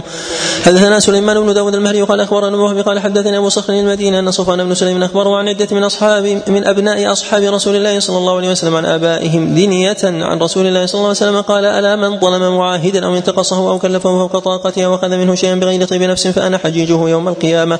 وذلك أن المعاهد ماله معصوم ودمه معصوم فلا يجوز التعدي عليه. وفي هذا أيضا دليل على تحريم غيبته في قوله أو انتقصه ذلك بانتقاصه بالحديث من ورائه أو أو نميمته أو غيبته فهذا فهذا محرم إلا أن عرض المؤمن والمسلم أشد. أحسن الله إليك. باب في الذم يسلم في بعض السنة عليه جزية حدثنا عبد الله بن الجراح عن جرير عن قاموس عن أبي بن عباس قال قال رسول الله صلى الله عليه وسلم ليس على المسلم جزية حدثنا محمد وهذا الحديث معلول بالإرسال. نعم. الله إليكم حدثنا محمد بن كثير قال سئل سفيان عن تفسير هذا فقال إذا أسلم فلا جزية عليه. باب في الإمام يقبل هدايا المشركين. حدثنا أبو توبة الربيع بن نافع قال حدثنا معاوية يعني ابن سلام عن زيد أنه سمع أبا سلام قال حدثني عبد الله الهوزاني قال لقيت بلال مؤذن رسول الله صلى الله عليه وسلم بحلب فقلت يا بلال حدثني كيف كانت نفقة رسول الله صلى الله عليه وسلم؟ قال ما كان له شيء. كنت أنا الذي ألي ذلك منه منذ بعثه الله إلى أن توفي وكان إذا أتاه الإنسان مسلما فرآه أراه عاريا يأمرني فأنطلق فأستقرض فأشتري له البردة فأكسوه وأطعم فأكسوه وأطعمه حتى اعترضني رجل من المشركين فقال يا بلال إن عندي ساعة فلا تستقرض من أحد إلا مني ففعلت فلما أن كان ذات يوم توضأت ثم قمت لأؤذن لأؤذن بالصلاة فإذا المشرك قد أقبل في عصابة من التجار فلما رآني قال يا حبشي قلت يا لباه فتجهمني وقال لي قولا غليظا وقال لي أتدري كم بينك وبين الشهر قال قلت قريب قال إنما بينك وبينه أرض فآخذك بالذي عليك فأردك ترعى الغنم كما كنت قبل ذلك فأخذ في نفسك ما يأخذ في أنفس الناس. حتى إذا صليت العتمة رجع رسول الله صلى الله عليه وسلم إلى أهله فاستأذنت عليه فآذن لي. قلت يا رسول الله بأبي أنت إن المشرك الذي كنت أتدين منه قال لي كذا وكذا ولست وليس عندك ما تقضي عني ولا عندي وهو فاضحي. فأذن لي أن آبق إلى بعض هؤلاء الأحياء الذين أسلموا حتى يرزق الله ورسوله. حتى يرزق الله ورسوله ما يقضي عني فخرجت حتى إذا أتيت منزلي فجعلت سيفي وجرابي ونعلي ومجني عند رأسي حتى إذا انشق عمود الصبح الأول أردت أن أنطلق فإذا إنسان يسعى يعدو يا بلال أجب رسول الله صلى الله عليه وسلم فانطلقت حتى أتيت. فإذا أربع ركائب مناخات عليهن أحمالهن فاستأذنت فقال لي رسول الله صلى الله عليه وسلم أبشر فقد جاء الله جاءك الله بقضائك ثم قال ألم ترى الركائب المناخات الأربع فقلت بلى قال إن, إن لك رقابهن وما عليهن فإن عليهن كسوة وطعاما أهداهن إلي عظيم فدك فاقبضهن واقضي إلينك ففعلت فذكر الحديث. قال ثم طلقت إلى المسجد فإذا رسول الله صلى الله عليه وسلم قاعد في المسجد فسلمت عليه فقال ما فعل ما قبلك؟ قلت قد قضى الله كل شيء كان على رسوله فلم يبق شيء. قال أفضل شيء؟ قال نعم قال انظر أن تريحني منه فإني لست بداخل على أحد. من أهلي حتى تريحني منه فلما صلى رسول الله صلى الله عليه وسلم العتمة دعاني فقال ما فعل الذي قبلك قال قلت هو ما هو هو معي لم يأتني أحد فمات رسول الله صلى الله عليه وسلم في المسجد وقص الحديث. حتى إذا صلى العتمة يعني من الغد دعاني فقال ما فعل الذي قبلك قلت قد أراحك الله منه يا رسول الله فكبر وحمد الله شفقا من أن يدركه الموت وعنده ذلك ثم اتبعته حتى جاء أزواجه. فسلم على امرأة امرأة حتى أتى مبيته فهذا الذي سألتني عنه. حدثنا محمود بن خالد قال حدثنا مروان بن محمد قال حدثنا معاوية بمعنى إسناد أبي توبة وحديثه عند قوله ما يقضي عني فسكت عني رسول الله صلى الله عليه وسلم فاغتمزتها. حدثنا هارون بن عبد الله قال حدثنا أبو داود قال حدثنا عمران عن قتادة عن يزيد بن عبد الله بن الشخين عن عياض بن حمار قال أهديت إلى النبي أهديت للنبي صلى الله عليه وسلم ناقة. فقال أسلمت. قلت فقلت لا. قال فقال فقال النبي صلى الله عليه وسلم إني نهيت عن زبد المشركين. باب ما جاء في إقطاع الأراضي. حدثنا عمرو بن مرزوق قال حدثنا شعبة عن سماك عن عن علقمة بن وائل عن أبيه أن النبي والهدية من المشرك على حالين. إذا كانت هديته تؤثر على على المسلم فلا يجوز له أن يقبلها. وهذا يكون مثلا في رقة قلبه له في إسقاط حق واجب عليه. الحاكم إذا أهدي له أو أهدى له حاكم آخر من المشركين ربما يؤثر في حقه فهذا لا يجوز أن يقبل. كما أرد سليمان هدية بلقيس. لأنها أرادت منه أن يرق قلبه عليها فلا يعتدي عليها بظنها فأعادها عليها ولم يقبلها فلم يقبلها. وإذا كانت لا تؤثر عليه وإنما تؤلف في ذلك تؤلف في ذلك آه، آه، قلب المشرك فيلين إلى الإسلام. فلا حرج من قبولها والأولى أن يكافئ عليها أن يكافئ عليها أن ينزع ما يكون في قلب المؤمن من شيء فلا يكون عليه لا يكون عليه منة. والنبي عليه الصلاة والسلام يقبل الهدية عموما ويكافئ ويكافئ عليها. حتى لا يضر بالمهدي ولا يبقى أيضا في النفس شيء فيجامل أو يحابى وهذا ورسول الله صلى الله عليه وسلم معصوم وغيره أولى. نعم. أحسن الله عليكم باب ما جاء في اقطاع الأراضي. حدثنا عمرو بن مرزوق قال حدثنا شعبة عن سماك عن علقمة بن وائل عن أبيه أن النبي صلى الله عليه وسلم أقطع أرضا بحضرموت حدثنا حفص بن عمر قال حدثنا جامع بن مطر عن علقمة بن وائل بإسناده مثله. وحدثنا مسدد قال حدثنا عبد الله بن داود عن فطن قال حدثني أبي عن عمرو بن حريث قال خطني رسول الله صلى الله عليه وسلم دارا بالمدينة بقوس وقال ازيدك أزيدك. حدثنا عبد الله بن مسلمة عن مالك عن حديث ضعيف. حديث عمرو بن حريث ضعيف وفيه فطر وهو مجهول. أحسن الله إليكم. نعم. حدثنا عبد الله بن مسلمة عن مالك عن ربيعة ابن أبي عبد المجهول فطر ولا أبوه؟ أبوه. أبوه مجهول. أبو فطر مجهول. نعم. أحسن الله حدثنا عبد الله بن مسلمة عن مالك عن ربيعة بن أبي عبد الرحمن عن غير واحد أن رسول الله صلى الله عليه وسلم أقطع بلال بن الحارث المزني معادن القبلية وهي من ناحية الفروع فتلك المعادن لا يؤخذ منها إلا الزكاة إلى اليوم. حدثنا العباس بن محمد بن هذا الحديث مرسل يرده الأئمة قد أعله الشافعي رحمه الله في كتابه الأم وعله أبو عبيد القاسم بن سلام وغيرهم. نعم. أحسن الله إليكم. حدثنا العباس بن محمد بن حاتم وغيره قال حدث قال حدثنا العباس بن محمد بن حاتم وغيره. قال العباس حدثنا الحسين بن محمد قال أخبرنا أبو ويس قال حدثنا كثير بن عبد الله بن عمرو بن عوف المزني عن أبيه عن جدي أن النبي صلى الله عليه وسلم اقطع بلال بن الحارث المزني معادن القبليه جلسيها وغوريها وقال غيره جلسها وغورها وحيث يصلح الزرع من قدس ولم يعطه حق مسلم وكتب له النبي صلى الله عليه وسلم بسم الله الرحمن الرحيم هذا ما أعطى محمد رسول الله بلال بن الحارث المزني. أعطاه معادن القبليه جلسيها وغوريها وقال غير العباس جلسها وغورها وحيث يصلح الزرع من قدس ولم يعطه حق مسلم.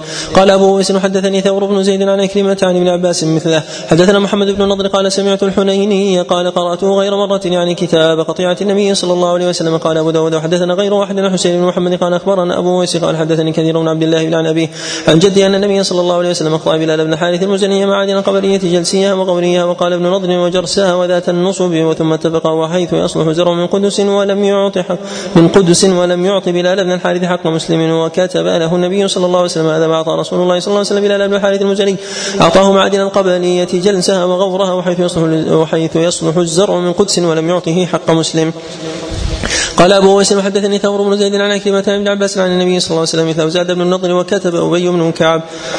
حدثنا قتيبة بن سعيد الثقفي ومحمد بن متوكل العسقلاني المعنى واحد أن محمد بن يحيى بن قيس المالي حدثه قال أخبرني أبي عن ثمامة بن شرحيل عن سمي بن قيس عن شمير قال ابن متوكل بن عبد المداني عن أبيض بن حمال أنه وفد إلى رسول الله صلى الله عليه وسلم فاستقطعه الملح. قال ابن متوكل الذي بمأر فأقطعه فقطعه له فلما أن ولى قال رجل من المجلس. أتدري ما قطعت له؟ إنما قطعت له الماء العدة. قال فانتزع منه. قال وسألته عما يحمى من الأراك. قال ما لم تنله خفاف. وقال متوكل أخفاف. الإبل. حدثنا هارون بن عبد وفي هذا وفي هذا دليل على أن ما كان فيه مصالح العامة الا أنه لا يقطع. ولهذا لما كانت أرض أرض الملح لم لم يقطع إياها لكونها لكونها مصلحة في ذلك عامه للامه ولهذا نقول إن من شروط الإقطاع أن يكون في حاجة المقطع له في حاجته ومقدوره في الإحياء والا يكون في ذلك الضرر على الناس ولا تسلب منفعة في ذلك عامة. نعم. أحسن الله إليكم نعم حدثنا هارون بن عبد الله قال قال محمد بن الحسن المخزومي ما لم تنله أخفاف الإبل يعني أن الإبل تأكل منتهى رؤوسها ويحمى ما فوقه. حدثنا محمد بن أحمد القرشي قال حدثنا عبد الله بن الزبير قال حدثنا فرج بن سعيد قال حدثني عمي ثابت بن سعيد عن أبيه عن جدي عن أبي بن حمال أنه سأل رسول الله صلى الله عليه وسلم عن حمى الأراك فقال رسول الله صلى الله عليه وسلم لا حمى في الأراك. فقال أراكة في حضاري. فقال النبي صلى الله عليه وسلم لا حمى في الأراك. قال فرج يعني بحضار الأرض التي فيها الزرع المحاط عليها. حدثنا عمر بن الخطاب أبو حفص قال حدثنا الفريابي قال حدثنا أبا هذا إذا قال كان عمر. مثلا في أرض شيء من المعادن أو المنافع العامة فإنها لا تكون تسلب منه ويعطى بديلها. ويعطى بديلها باعتبار أن هذا هذا لعامة المسلمين لا له. وهذا يدخل في هذا أبار النفط يدخل في هذا المعادن الذهب الفسفور وغير ذلك التي توجد توجد في أرض أحد ف فتؤخذ منه ويعطى ويعطى غيرها. نعم. أحسن الله إليكم. حدثنا عمر بن الخطاب أبو حفص قال حدثنا فريابي وقال حدثنا ابان قال عمر هو ابن عبد الله بن أبي حازم قال حدثني عثمان بن أبي حازم عن أبيه عن جده صخر أن رسول الله صلى الله عليه وسلم غزا ثقيفا فلما أن سمع ذلك صخر ركب في خيل يمد النبي صلى الله عليه وسلم فوجد نبي الله صلى الله عليه وسلم قد انصرف ولم يفتح. ولم يفتح فجعل صخر حينئذ عهد الله وذمته الا يفارق هذا القصر حتى ينزلوا على حكم رسول الله صلى الله عليه وسلم فلم يفارقهم حتى نزلوا على حكم رسول الله صلى الله عليه وسلم فكتب إليه صخر. أما بعد فإن ثقيف قد نزلت على حكمك يا رسول الله وأنا مقبل إليهم وهم في خيل فأمر رسول الله صلى الله عليه وسلم بالصلاة جامعة فدعا لأحمس عشر دعوات. اللهم بارك لأحمس في خيلها ورجالها وآتاه القوم فتكلم المغيرة بن شعبة فقال يا رسول الله إن صخرا أخذ عمتي ودخلت فيما دخل فيه المسلمون فدعوا فقال يا صخر إن القوم إذا أسلموا أحرزوا دماءهم وأموالهم أموالهم فادفع إلى المغيرة عمته. فدفع إليه وسأل رسول الله صلى الله عليه وسلم ما أن لبني سليم قد هربوا عن الإسلام وتركوا ذلك المال فقال يا نبي الله أنزلنيه أنا وقومي فقال نعم فأنزله وأسلم يعني الأسلم السلميين. فأتوا صخرا فسألوه وقال غيره الأسلميون مكان السلميين أن يدفع إليهم الماء. فأبى فأتوا النبي صلى الله عليه وسلم فقالوا يا نبي الله أسلمنا وأتينا صخرا ليدفع إلينا ماءنا. فأبى علينا فدعوا فقال يا صخر إن القوم إذا أسلموا أحرزوا أموالهم ودماءهم. فادفع إلى القوم دماء فأدفع فادفع إلى القوم ماءهم. قال نعم يا نبي الله. فرأيت وجه رسول الله صلى الله عليه وسلم تغير عند ذلك حمرة حياء من أخذ الجارية وأخذه الماء. اللهم صل وسلم. حدثنا سليمان بن داود المهري قال أخبرنا ابن وهب قال حدثني وعثمان راوي الخبر. وعثمان راوي الخبر وأبوه مجهولان. نعم. أحسن الله إليكم. حدثنا سليمان بن داود المهري قال أخبرنا ابن وهب قال حدثني سبرة بن عبد العزيز بن ربيع بن الجهني عن أبيه عن جده أن النبي صلى الله عليه وسلم نزل في موضع المسجد تحت دومة فأقام ثلاثا ثم خرج إلى تبوك وإن جهينة لحقوه بالرحبة فقال لهم من أهل من أهل ذي المروة فقالوا بنو رفاعة من جهينة فقال قد أقطعتها لبني رفاعة فاقتسموها فمنهم من باع ومنهم من أفسك فعمل ثم سألت أبا أباه عبد العزيز عن هذا الحديث فحدثني ببعضه ولم يحدثني به كله. حدثنا الحسين بن علي قال حدثنا يحيى يعني بن آدم. والربيع حديثه مرسل لأنه تابعي وليس بصحابي. وهو جد سبرة نعم. أحسن الله إليكم. حدثنا حسين بن علي قال حدثنا يحيى عن ابن آدم قال حدثنا أبو بكر بن عياش عن هشام بن عروة عن أبيه عن أسماء بنت أبي بكر أن رسول الله صلى الله عليه وسلم أقطع الزبير نخلا حدثنا حفص بن عمر وموسى بن إسماعيل المعنى واحد. قال حدثنا عبد الله بن حسان العنبري قال حدثتني جدتاي صفية ودحيبه ابنتا عليبة قال وكانت ربيبتي قيلة بنت مخرمة وكانت جدة جدة أبيهما أنها أخبرتهما قالت قدمنا على رسول الله صلى الله عليه وسلم قالت تقدم صاحبي يعني حريث بن حسان وافد بكر بن وائل فبايعه على الإسلام عليه وعلى قومه ثم قال يا رسول الله اكتب بيننا وبين بني تميم بالدهناء لا يجاوزها إلينا منهم أحد إلا مسافر أو مجاور. فقال اكتب له يا غلام بالدهناء فلما رأيته قد أمر له بها شخص بي وهي وطني وداري فقلت يا رسول الله إنه لم يسلك سوية من الأرض إرسالك إنما هذه الدهناء عندك مقيد الجمل ومرى الغنم ونساء تميم وأبناؤها وراء ذلك فقال أمسك يا غلام صدق صدقة صدقة المسكينة المسلم وأخو المسلم يسعهما الماء والشجر ويتعاونان على الفتان سئل أبو داود عن الفتان فقال الشيطان. حدثنا محمد بن بشار قال حدثنا عبد عبد الحميد بن عبد الواحد قال حدثتني أم جنوب بنت نميلة عن أمها سويدة بنت جابر عن أمها عقيلة بنت أسمر بن مضرس عن أبيها أسمر بن مضرس قال أتيت النبي صلى الله عليه وسلم فبايعته فقال من سبق إلى ما لم يسبقه إليه مسلم فهو له. قال فخرج الناس يتعادون يتخاطون. حدثنا أحمد بن حمد قال حدثنا حماد بن خالد عن عبد الله بن عمر عن نافع عن ابن عمر عن النبي صلى الله عليه وسلم. وحديث عقيلة مليء بالمجاهيل مسلسل بالمجاهيل ولا يصح أيضا نعم عن ابن عمر أن النبي صلى الله عليه وسلم أقطع الزبير حضر فرسه فاجرى فرسه حتى قام ثم رمى بسوطه فقال أعطوه من حيث بلغ السوط. وعبد الله بن عمر ضعيف الحديث الذي يروي عن نافع. أحسن الله اليكم. باب في وفيه أيضا أن الإقطاع أن تكون بحسب حاجة حاجة الإنسان ولا يبالغ في ذلك. نعم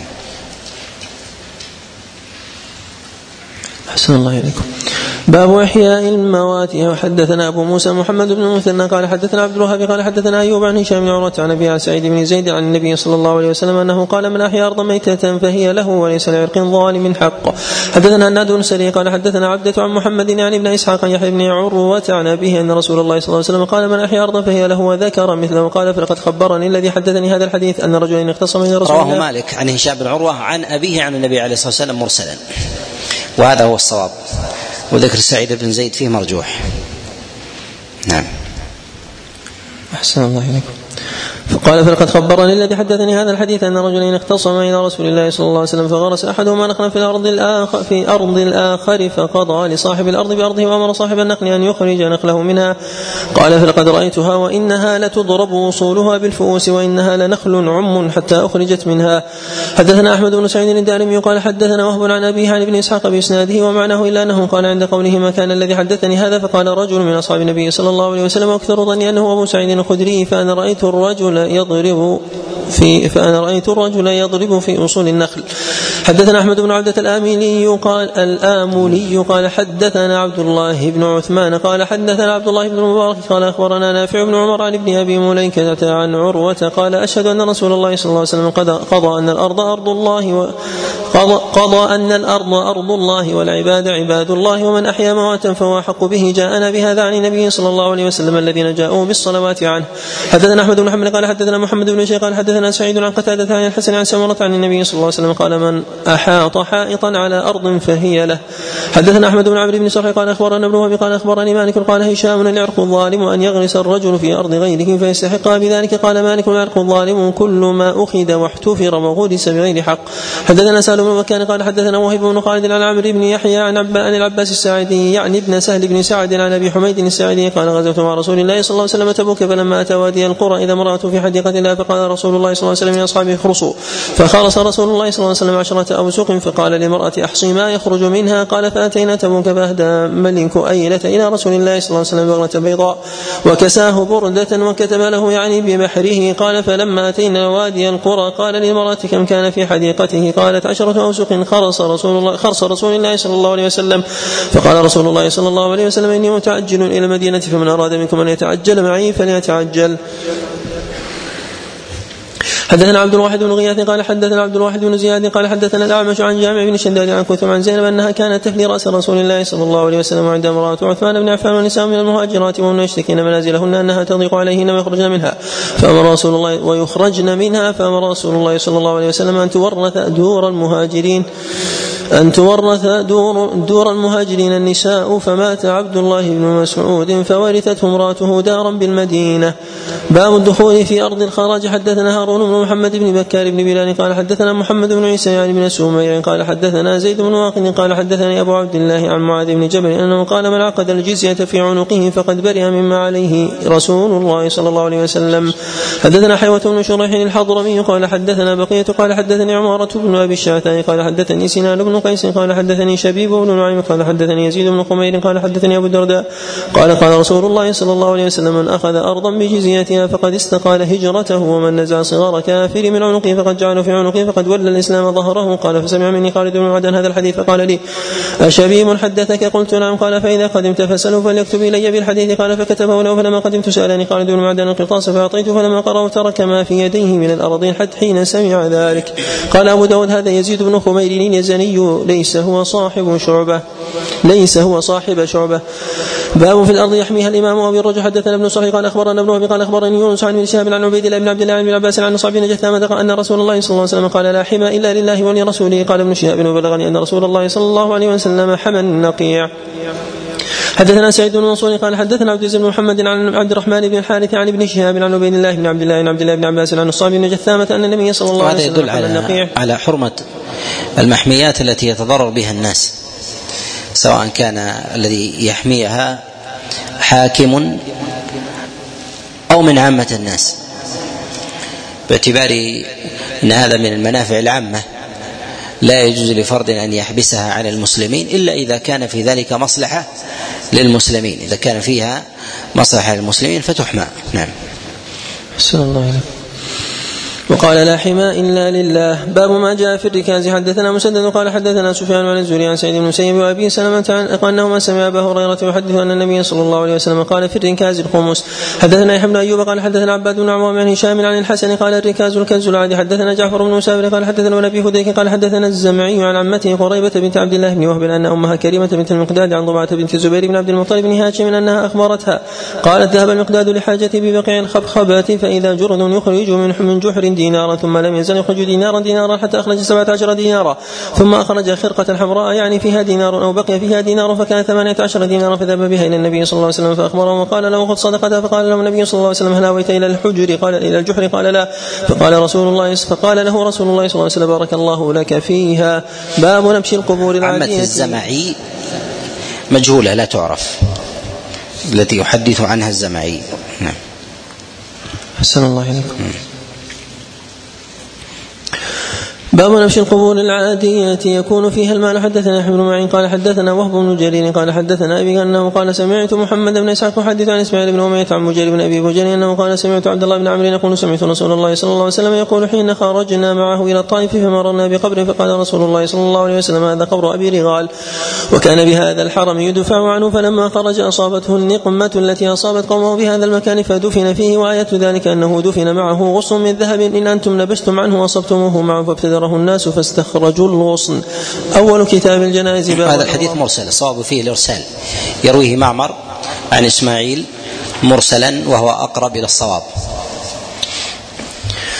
أول كتاب الجنائز باب الأمراض المكفرة للذنوب. حدثنا عبد الله بن محمد النفيلي قال حدثنا محمد بن سلمة عن محمد بن إسحاق قال حدثني رجل من أهل الشام يقال له أبو منظور عن عمه قال حدثني عمي عن عامر الرام عن عامر الرام أخي الخضر. قال النفيلي هو الخضر ولكن كذا قال قال إني نبي بلادنا أخي الخضر. قال نفيلي هو الخضر ولكن كذا قال قال إني لببلادنا إذ رفعت لنا رايات وألوية فقلت ما هذا؟ قالوا هذا لواء رسول الله صلى الله عليه وسلم فأتيته وهو تحت شجرة قد بسط له كساء وهو جالس عليه وقد اجتمع إليه أصحابه فجلست إليهم فذكر رسول الله صلى الله عليه وسلم الأسقام فقال إن المؤمن إذا أصابه السقم ثم عفاه الله منه كان كفارة لما مضى من ذنوبه وموعظة له فيما يستقبل وإن المنافق إذا مرض ثم أعفي كان كالبعير عقله أهله ثم أرسلوه فلم يدري لما عقلوه ولم يدري لما أرسلوه فقال رجل ممن حوله يا رسول الله ومن الأسقام والله ما مرضت قط قال قم عنا فلست منا فبين نحن عنده إذا أقبل رجل عليه كسان في يده شيء قد التف عليه فقال يا رسول الله إني لما رأيتك أقبلت فمررت بغيضة شجر فسمعت فيها أصوات فراخ طائر فأخذتهن فوضعتهن في كسائي. فجاءت أمهن فاستدارت على رأسي فكشفت لها عنهن فوقعت عليهن معهن فلففتهن بكسائي. فهن أولئي معي. قال ضعهن عنك فوضعتهن وأبت أمهن إلا لزومهن فقال رسول الله صلى الله عليه وسلم لأصحابه أتعجبون لرحم أم الأفراخ فراقها؟ قالوا نعم يا رسول الله. قال فوالذي نفسه الذي بعثني بالحق لله أرحم بعباده من أم الأفراخ بفراخها. ارجع بهن حتى تضعهن من حيث أخذتهن وأمهن معهن. فرجع بهن وهذا الحديث لا يصح لأنه مسلسل بالمجاهيل. أحسن الله إليك. حدثنا عبد الله بن محمد النفيلي وإبراهيم بن مهدي المصنصي المعنى قال قال حدثنا أبو المليح عن محمد بن خالد قال إبراهيم السلمي عن أبيه. عن جده وكانت له صحبة من رسول الله صلى الله عليه وسلم. قال سمعت رسول الله صلى الله عليه وسلم يقول إن العبد إذا سبقت له من الله عز وجل منزلة لم يبلغها بعمله ابتلاه الله عز وجل في جسده أو في ماله أو في ولده زاد ابن نفيل ثم صبره على ذلك ثم اتفق حتى يبلغه المنزلة. المنزلة التي سبقت له من الله جل وعز. باب إذا كان الرجل يعمل عملا صالحا فشغله عنه مرض أو سفر. حدثنا محمد بن عيسى ومسدد المعنى. قال حدثنا هشيم عن عوام بن حوشب بن إبراهيم بن عبد الرحمن السكسكي عن أبي وردة عن أبي موسى قال سمعت النبي صلى الله عليه وسلم غير مرة ولا مرتين يقول إذا كان العبد يعمل عملا صالحا فشغله عنه مرض أو سفر كتب له كصالح ما كان يعمله وهو صحيح مقيم. باب عيادة النساء. حدثنا سهل بن مكان عن أبي عوانة عبد الملك بن عمير عن أم العلاء قالت عادني رسول الله صلى الله عليه وسلم وأنا مريضة فقال أبشري يا أم العلاء فإن المرض فإن مرض المسلم يذهب الله به خطاياه كما تذهب النار خبث الذهب والفضة.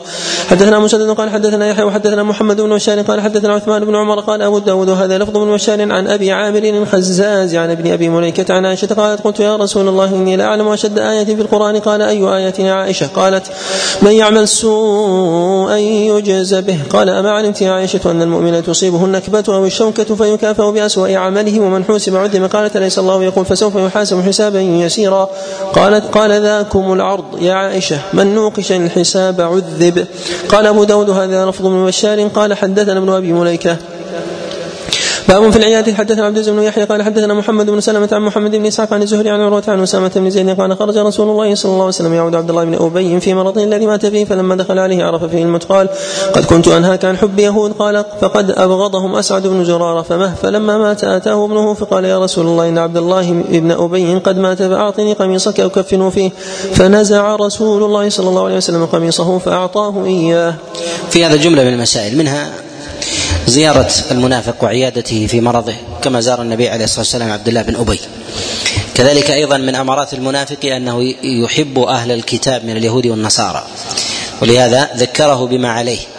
فيزار ويذكر وينصح ويبين له ويبين له الحق برفق تأليفا لقلبه وكذلك إعادة إلى إعادة له إلى دائرة دائرة الحق. نعم. أحسن الله إليكم. وفيه الهدية أيضا هدية للمنافق تأليفا لقلبه ولقلب من حوله ولا حرج لا حرج في هذا. باب في عيادة الذمية حدثنا سليمان بن حرب قال حدثنا حماد يعني بن زيد عن ثابت عن أنس أنه ولا من اليهود كان وابنه ابن عبد الله بن أبي من كبار الصحابة ومن فضلائهم وأجلتهم وقد استأذن النبي في قتل أبيه. استأذن النبي عليه الصلاة والسلام في قتل في قتل أبيه. وكان بارا بأبيه وقال النبي عليه الصلاة والسلام قال ان إن المدينة لا يعلمون أنه ما من أحد أبر بأبيه مني. وذلك لما قدم من آه، تبوك فاستأذن رسول الله صلى الله عليه وسلم لما قال مقولته في رسول الله لئن رجعنا إلى المدينة ليخرجن الأعز منها. الأذل وفي هذا الحمية للدين مهما بلغ القرب لأن الأخوة الإسلامية هي أعظم أعظم من الرحم والنسب. نعم. أحسن الله عليكم باب في عيادة الذمية حدثنا سليمان بن حرب قال حدثنا حماد يعني بن زيد عن ثابت عن أنس أن غلاما من اليهود كان مريضا فأتاه النبي صلى الله عليه وسلم يعوده فقعد عند رأسه فقال له أسلم فنظر إلى أبيه وهو عند رأسه فقال أطع أبا القاسم فأسلم وقام النبي صلى الله عليه وسلم وهو يقول الحمد لله الذي أنقذه بي من النار. باب المشي في العيادة. حدثنا أحمد بن محمد قال حدثنا عبد الرحمن بن مهدي عن سفيان عن محمد بن منكدر عن جابر قال كان النبي صلى الله عليه وسلم عيادة عيادة الكافر سواء كان يهوديا أو نصرانيا تأليفا أيضا لقلبه ودعوته. نعم. أحسن الله عليكم عن جابر قال كان النبي صلى الله عليه وسلم يعودون ليس براكب بغل ولا برذون باب في فضل العياد حدثنا محمد بن عفان الطائي قال حدثنا الربيع بن روح بن خليد قال حدثنا محمد بن خالد قال حدثنا الفضل بن دلهم بن واسط عن ثابت البناني عن أنس بن مالك قال قال رسول الله صلى الله عليه وسلم من توضا فأحسن الوضوء ووعد أخاه المسلم محتسما بوعد بوعد من جهنم مسيرة سبعين خريفا فقلت قلت يا أبا حمزة ومن خريف؟ قال العام. وهذا الحديث منكر. تفرد به الفضل بن دلهم الواسطي وهو منكر الحديث. ولا يثبت مشروعية الوضوء لزيارة وعيادة المريض. نعم. أحسن الله إليكم. حدثنا محمد بن كثير قال أخبرنا شعبة عن الحكم عبد الله بن نافع عن علي قال ما من رجل يعود مريضا ممسيا إلا خرج معه سبعون ألف ملك يستغفرون له حتى يصبح وكان له خريف في الجنة ومن آتاه مصبحا خرج معه سبعون ألف ملك يستغفرون له حتى يمسي وكان له خريف في الجنة.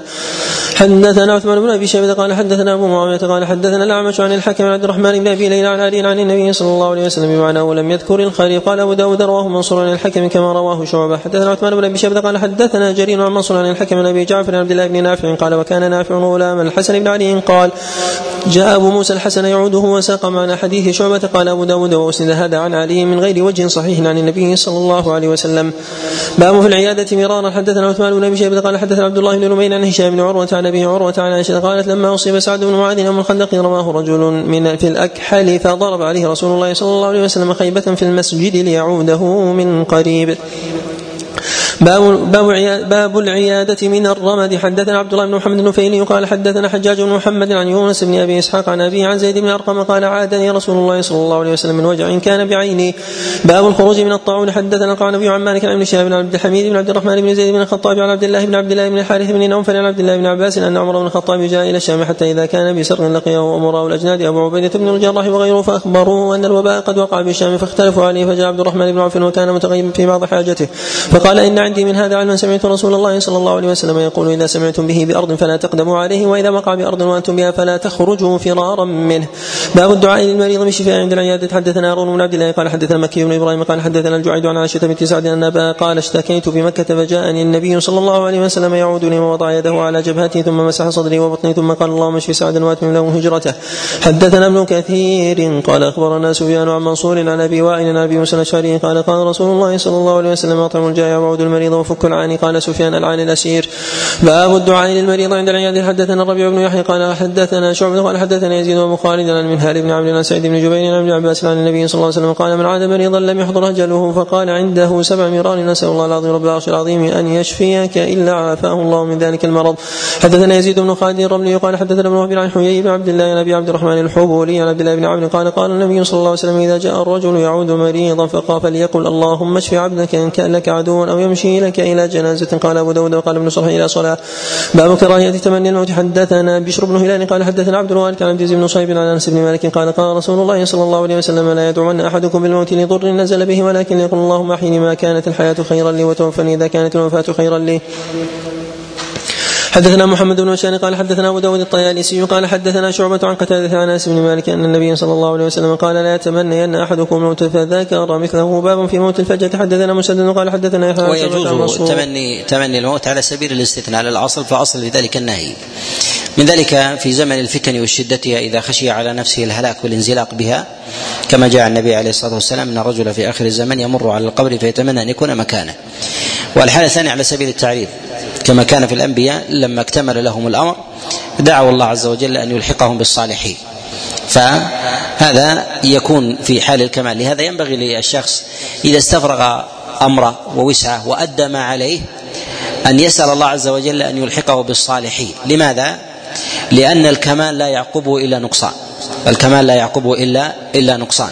ولهذا الأنبياء لما بلغوا مرتبة الكمال من جهة الاصلاح أمر الناس وأداء الرسالة فإنهم يسألون الله عز وجل الوفاة واللحاق بالصالحين. توفني مسلما والحقني والحقني بالصالحين. وهذه الفرصة. ولهذا نقول الإنسان إذا شعر أنه أدى ما عليه واستفرغ أمره في دينه ودنياه فإنه ينبغي أن يكثر من قوله توفني مسلما وألحقني بالصالحين. لأن مثل هذا في طول الأمد يعني تعرض لفتن ونكسة في الناس لأن أحوال الأمم ترتفع وتنزل. فأن يأخذك الله عز وجل في رفعة وعلى وعلى مثل هذا الأمر ولا يأخذك الله عز وجل بعد بعد فتن شديدة. نعم. أحسن الله إليكم. باب في موت الفجر. حدثنا مسدد قال حدثنا يحيى عن شعبة عن منصور عن تميم بن سلمة عن سعد بن عبيد عن عبيد بن خالد السلمي رجل من أصحاب النبي صلى الله عليه وسلم قال مرة عن النبي صلى الله عليه وسلم ثم قال مرة عن عبيد قال موت الفجأة أخذ أسف. باب ما جاء في فضل من مات في الطاعون. حدثنا القعنبي عن مالك عبد الله بن عبد الله بن جابر بن عتيك عن عتيك بن الحارث بن عتيك وهو جد عبد الله بن عبد الله أبو أمه أنه اخبره ان جابر بن عتيك اخبره أن رسول الله صلى الله عليه وسلم جاء يعود عبد الله بن ثابت فوجده قد غلب فصاح به رسول الله صلى الله عليه وسلم فلم يجب فاسترجع رسول الله صلى الله عليه وسلم وقال غلبنا عليك يا أبا الربيع فصاح النسوة وبكينا فجعل ابن عتيك يسكتون فقال رسول الله صلى الله عليه وسلم دعهن فإذا وجب فلا تبكين باكية. قالوا وما الوجوب يا رسول الله قال الموت قالت ابنته والله إن كنت لأرجو أن تكون شهيدا فإنك قد كنت قضيت جهازك. قال رسول الله صلى الله عليه وسلم إن الله قد أوقع أجره على قدر نيته وما تعدون الشهادة قالوا القتل في سبيل الله تعالى. قال رسول الله صلى الله عليه وسلم الشهادة سبع سوى القتل في سبيل الله المطعون شهيد والغرق شهيد وذات وصاحب ذات الجنب شهيد والمطعون شهيد وصاحب الحريق شهيد والذي يموت تحت الهدم شهيد والمرأة تموت بجمع شهيد باب المريض يؤخذ ويؤخذ في هذا أن أنهم يأخذون أجر الشهيد ولا يأخذون حكمه. يأخذون أجره ولكن لا يأخذون يأخذون حكمه. ويلحق في ميت الهدم الحوادث المرورية واصطدام السيارات هي شبيهة بالهدم على الأرجح. نعم. أحسن الله إليكم باب المريض يؤخذ من اظفار وعانة حدثنا موسى بن إسماعيل قال حدثنا إبراهيم بن سعد قال أخبرنا ابن شهاب قال أخبرني عمرو بن جارية الثقفي حليف بني زهرة وكان من أصحاب أبي هريرة عن أبي هريرة قال ابتاع بن الحارث بن عمرو بن نوفل خبيب وكان خبيب هو قتل الحارث بن عمرو وبدر فلبث خبيب عندهم أسيرا حتى أجمعوا لقتله فسار من ابنة الحارث موسى يستحد بها فعارته فدرج بني لها وهي غافلة. حتى أتته فوجدته مخليا وهو على فخذه والموسى بيده ففزعت فزعة عرفها فيها فقال أتخشي أتخشين أن أقتله؟ ما كنت لأفعل ذلك ذلك. قال أبو داود روى هذه القصة شعيب بن أبي حمزة عن الزهري. قال أخبرني عبيد الله بن عياض أن ابن أن ابنة الحارث أخبرته أنهم حين اجتمعوا تعني لقتل استعار منها موسى يستحد بها فأعارته باب ما يستحب من حسن الظن بالله عند الموت. حدثنا مسدد قال حدثنا عيسى بن يونس قال حدثنا الأعمش عن أبي سفيان عن جابر بن عبد الله عن النبي صلى الله عليه وسلم يقول قبل موته بثلاث قال لا يموت أحدكم إلا وهو يحسن الظن بالله. يعني يرجو الرحمة والمغفرة. فينبغي في مثل هذا إذا كان الإنسان عاجزا عن العمل أن يرجى ولا يخوف. إذا كان مسرفا على نفسه وقادرا على العمل أن يخوف ولا يرجى وإذا كان مستقيما على حاله أن يتوسط بين الخوف بين الخوف والرجاء والفرق بين حسن الظن بالله وبين الأمر بمكر الله أن حسن الظن يستوجب العمل والأمر بمكر الله يستوجب ترك العمل والسرف. على الإنسان بالذنوب والمعاصي. أحسن نعم. الله إليكم. باب تطهير ثياب الميت عند الموت حدثنا الحسن بن علي قال حدثنا ابن أبي مريم قال أخبرنا يحيى بن أيوب عن ابن الهادي عن محمد بن إبراهيم عن أبي سلمة. عن أبي سعيد الخدري أنه لما حضره الموت دعا بثياب جدد فلبسها ثم قال سمعت رسول الله صلى الله عليه وسلم يقول إن الميت يبعث في ثيابه التي يموت فيها.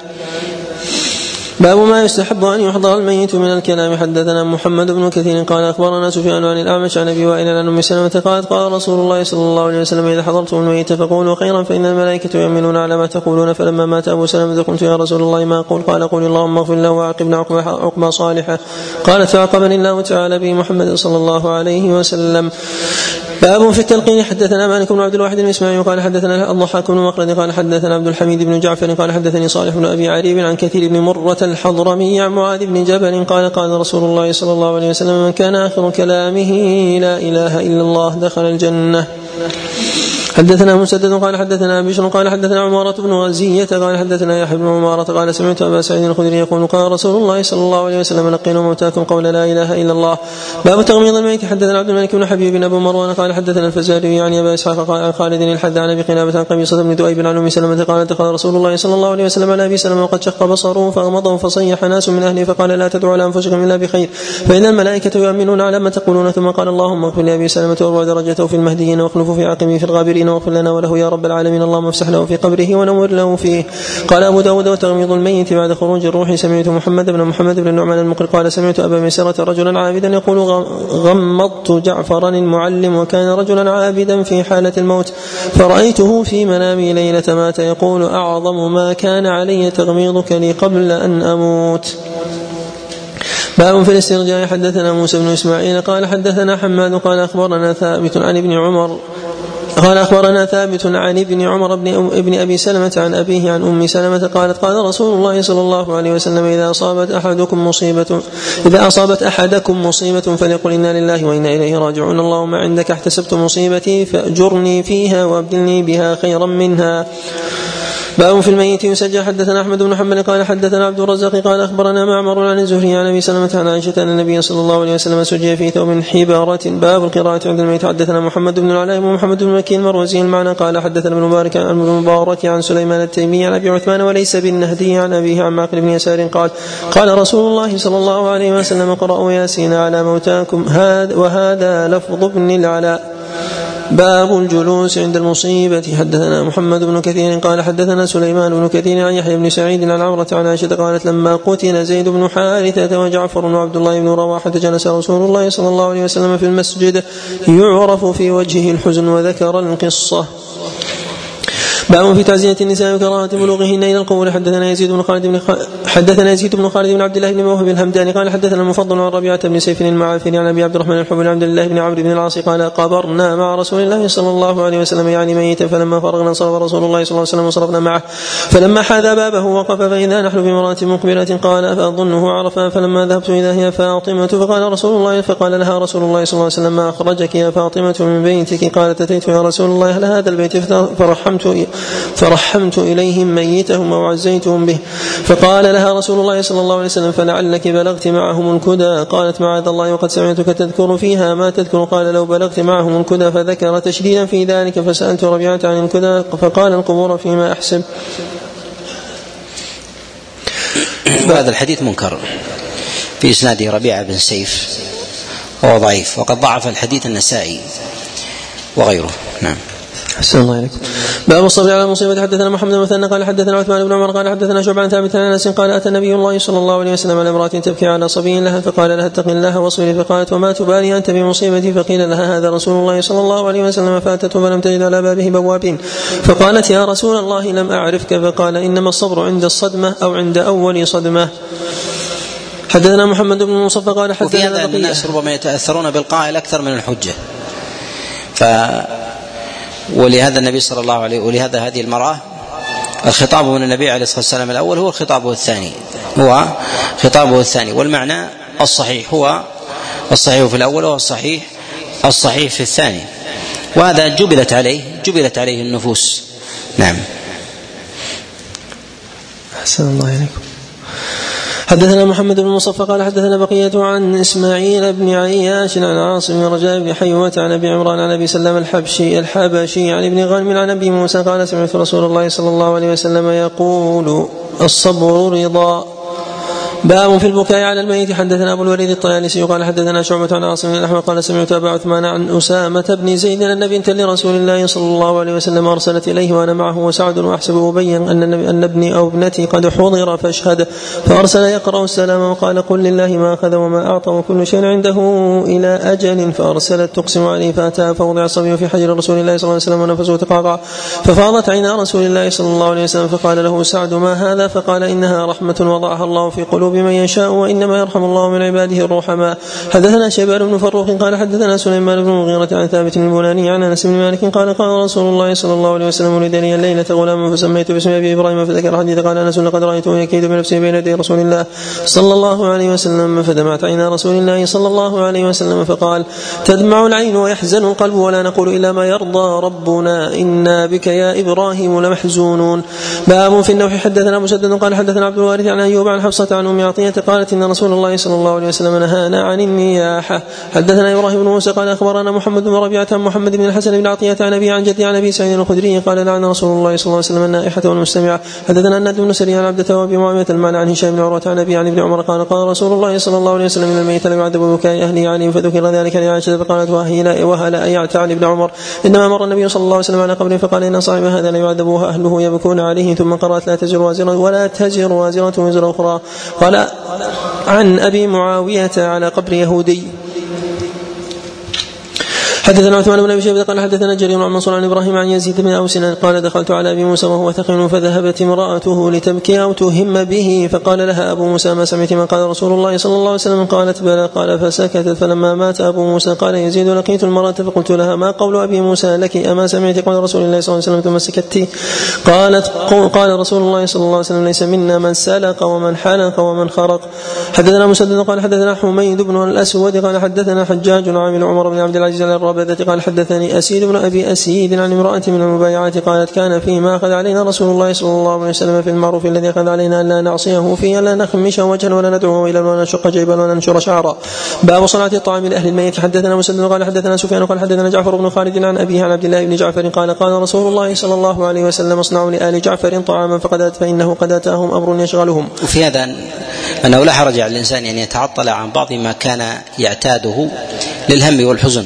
الذي يغلب الذي يغلب عليه.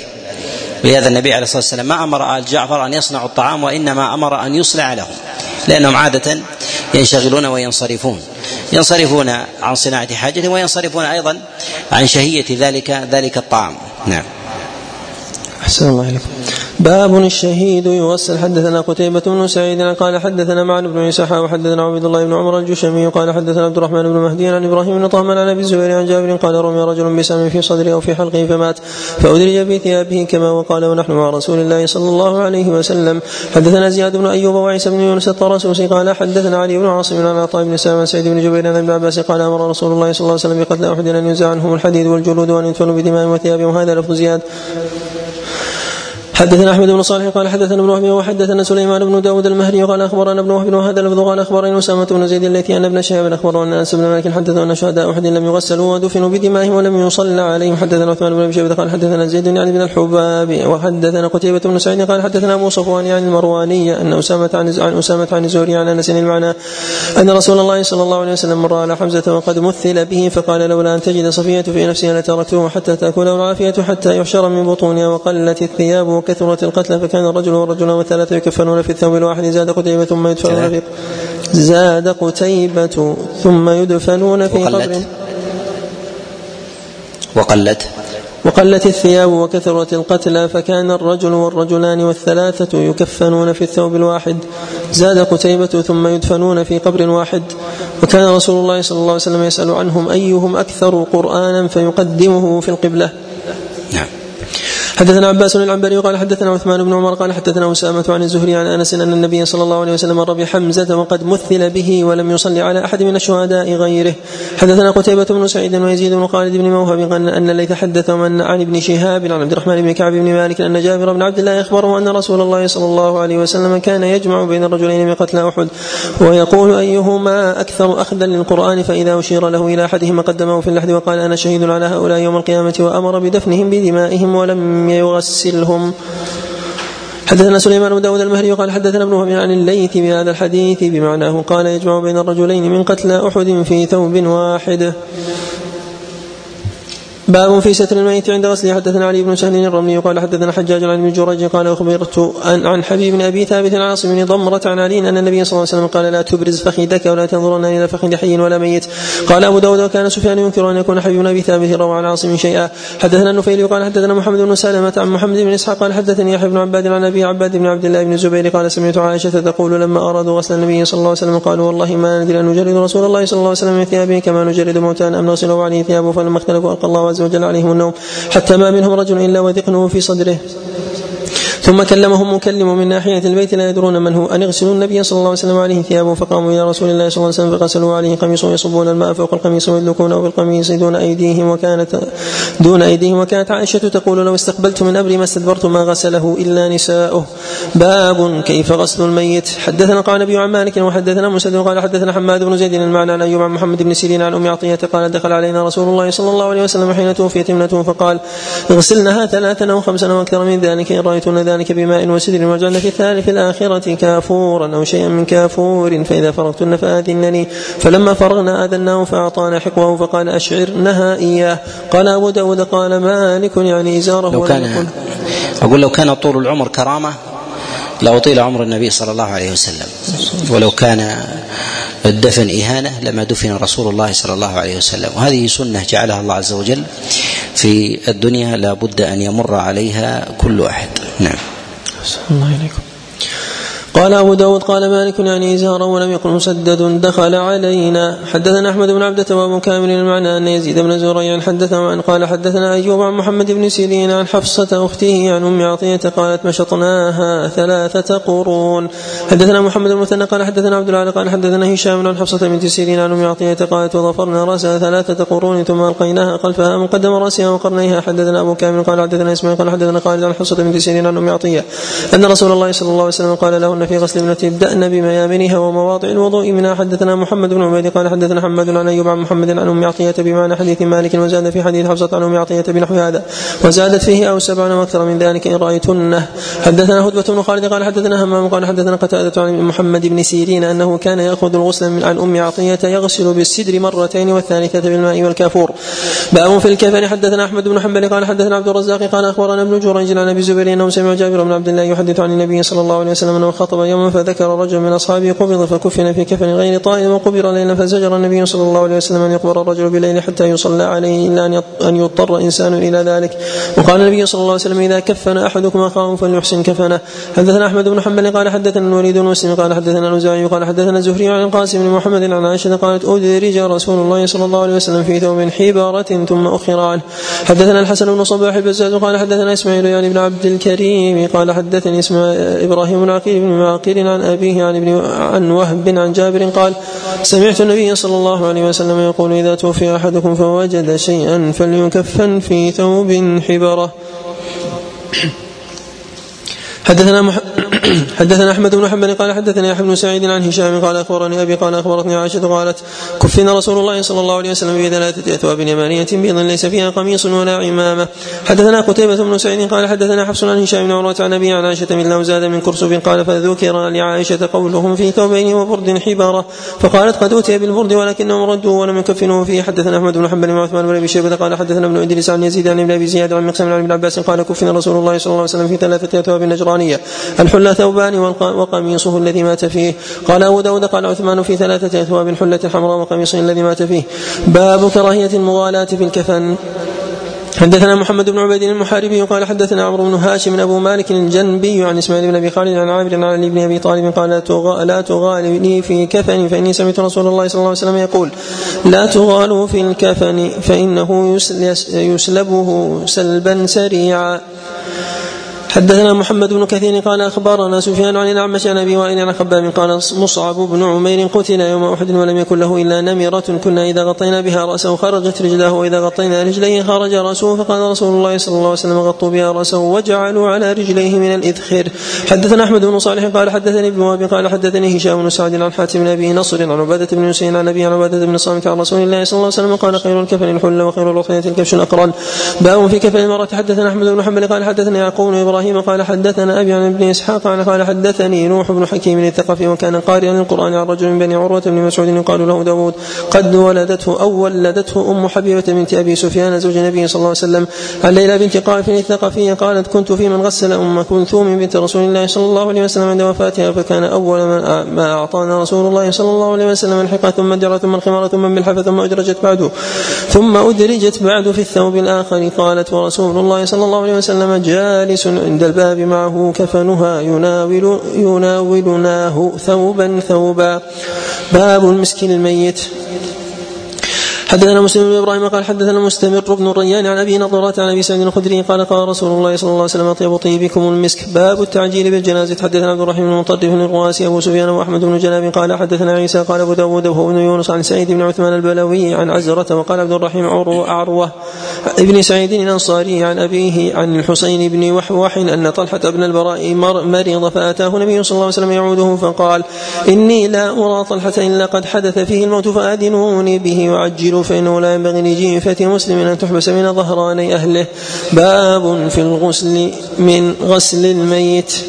حدثنا عثمان بن أبي شيبة قال حدثنا محمد بن شيخ قال حدثنا زكريا قال حدثنا مصعب بن شيبة عن طلق بن حبيب العزني عن عنزي عن عبد الله بن الزبير عن عائشة أنها حدثته أن النبي صلى الله عليه وسلم كان يغتسل من أربع من الجنابة يوم الجمعة ومن الحجامة وغسل الميت. حدثنا أحمد بن صالح قال حدثنا ابن أبي فديك قال حدثني ابن أبي ذئب عن القاسم بن عباس عن عمرو بن عمير عن أبي هريرة أن رسول الله صلى الله عليه وسلم قال من غسل الميت فليغتسل ومن حمله فليتوضأ. حدثنا حامد بن يحيى عن سفيان عن سهيل بن صالح جاء النبي عليه الصلاة والسلام من طرق متعددة عن أبي هريرة وكلها معلولة.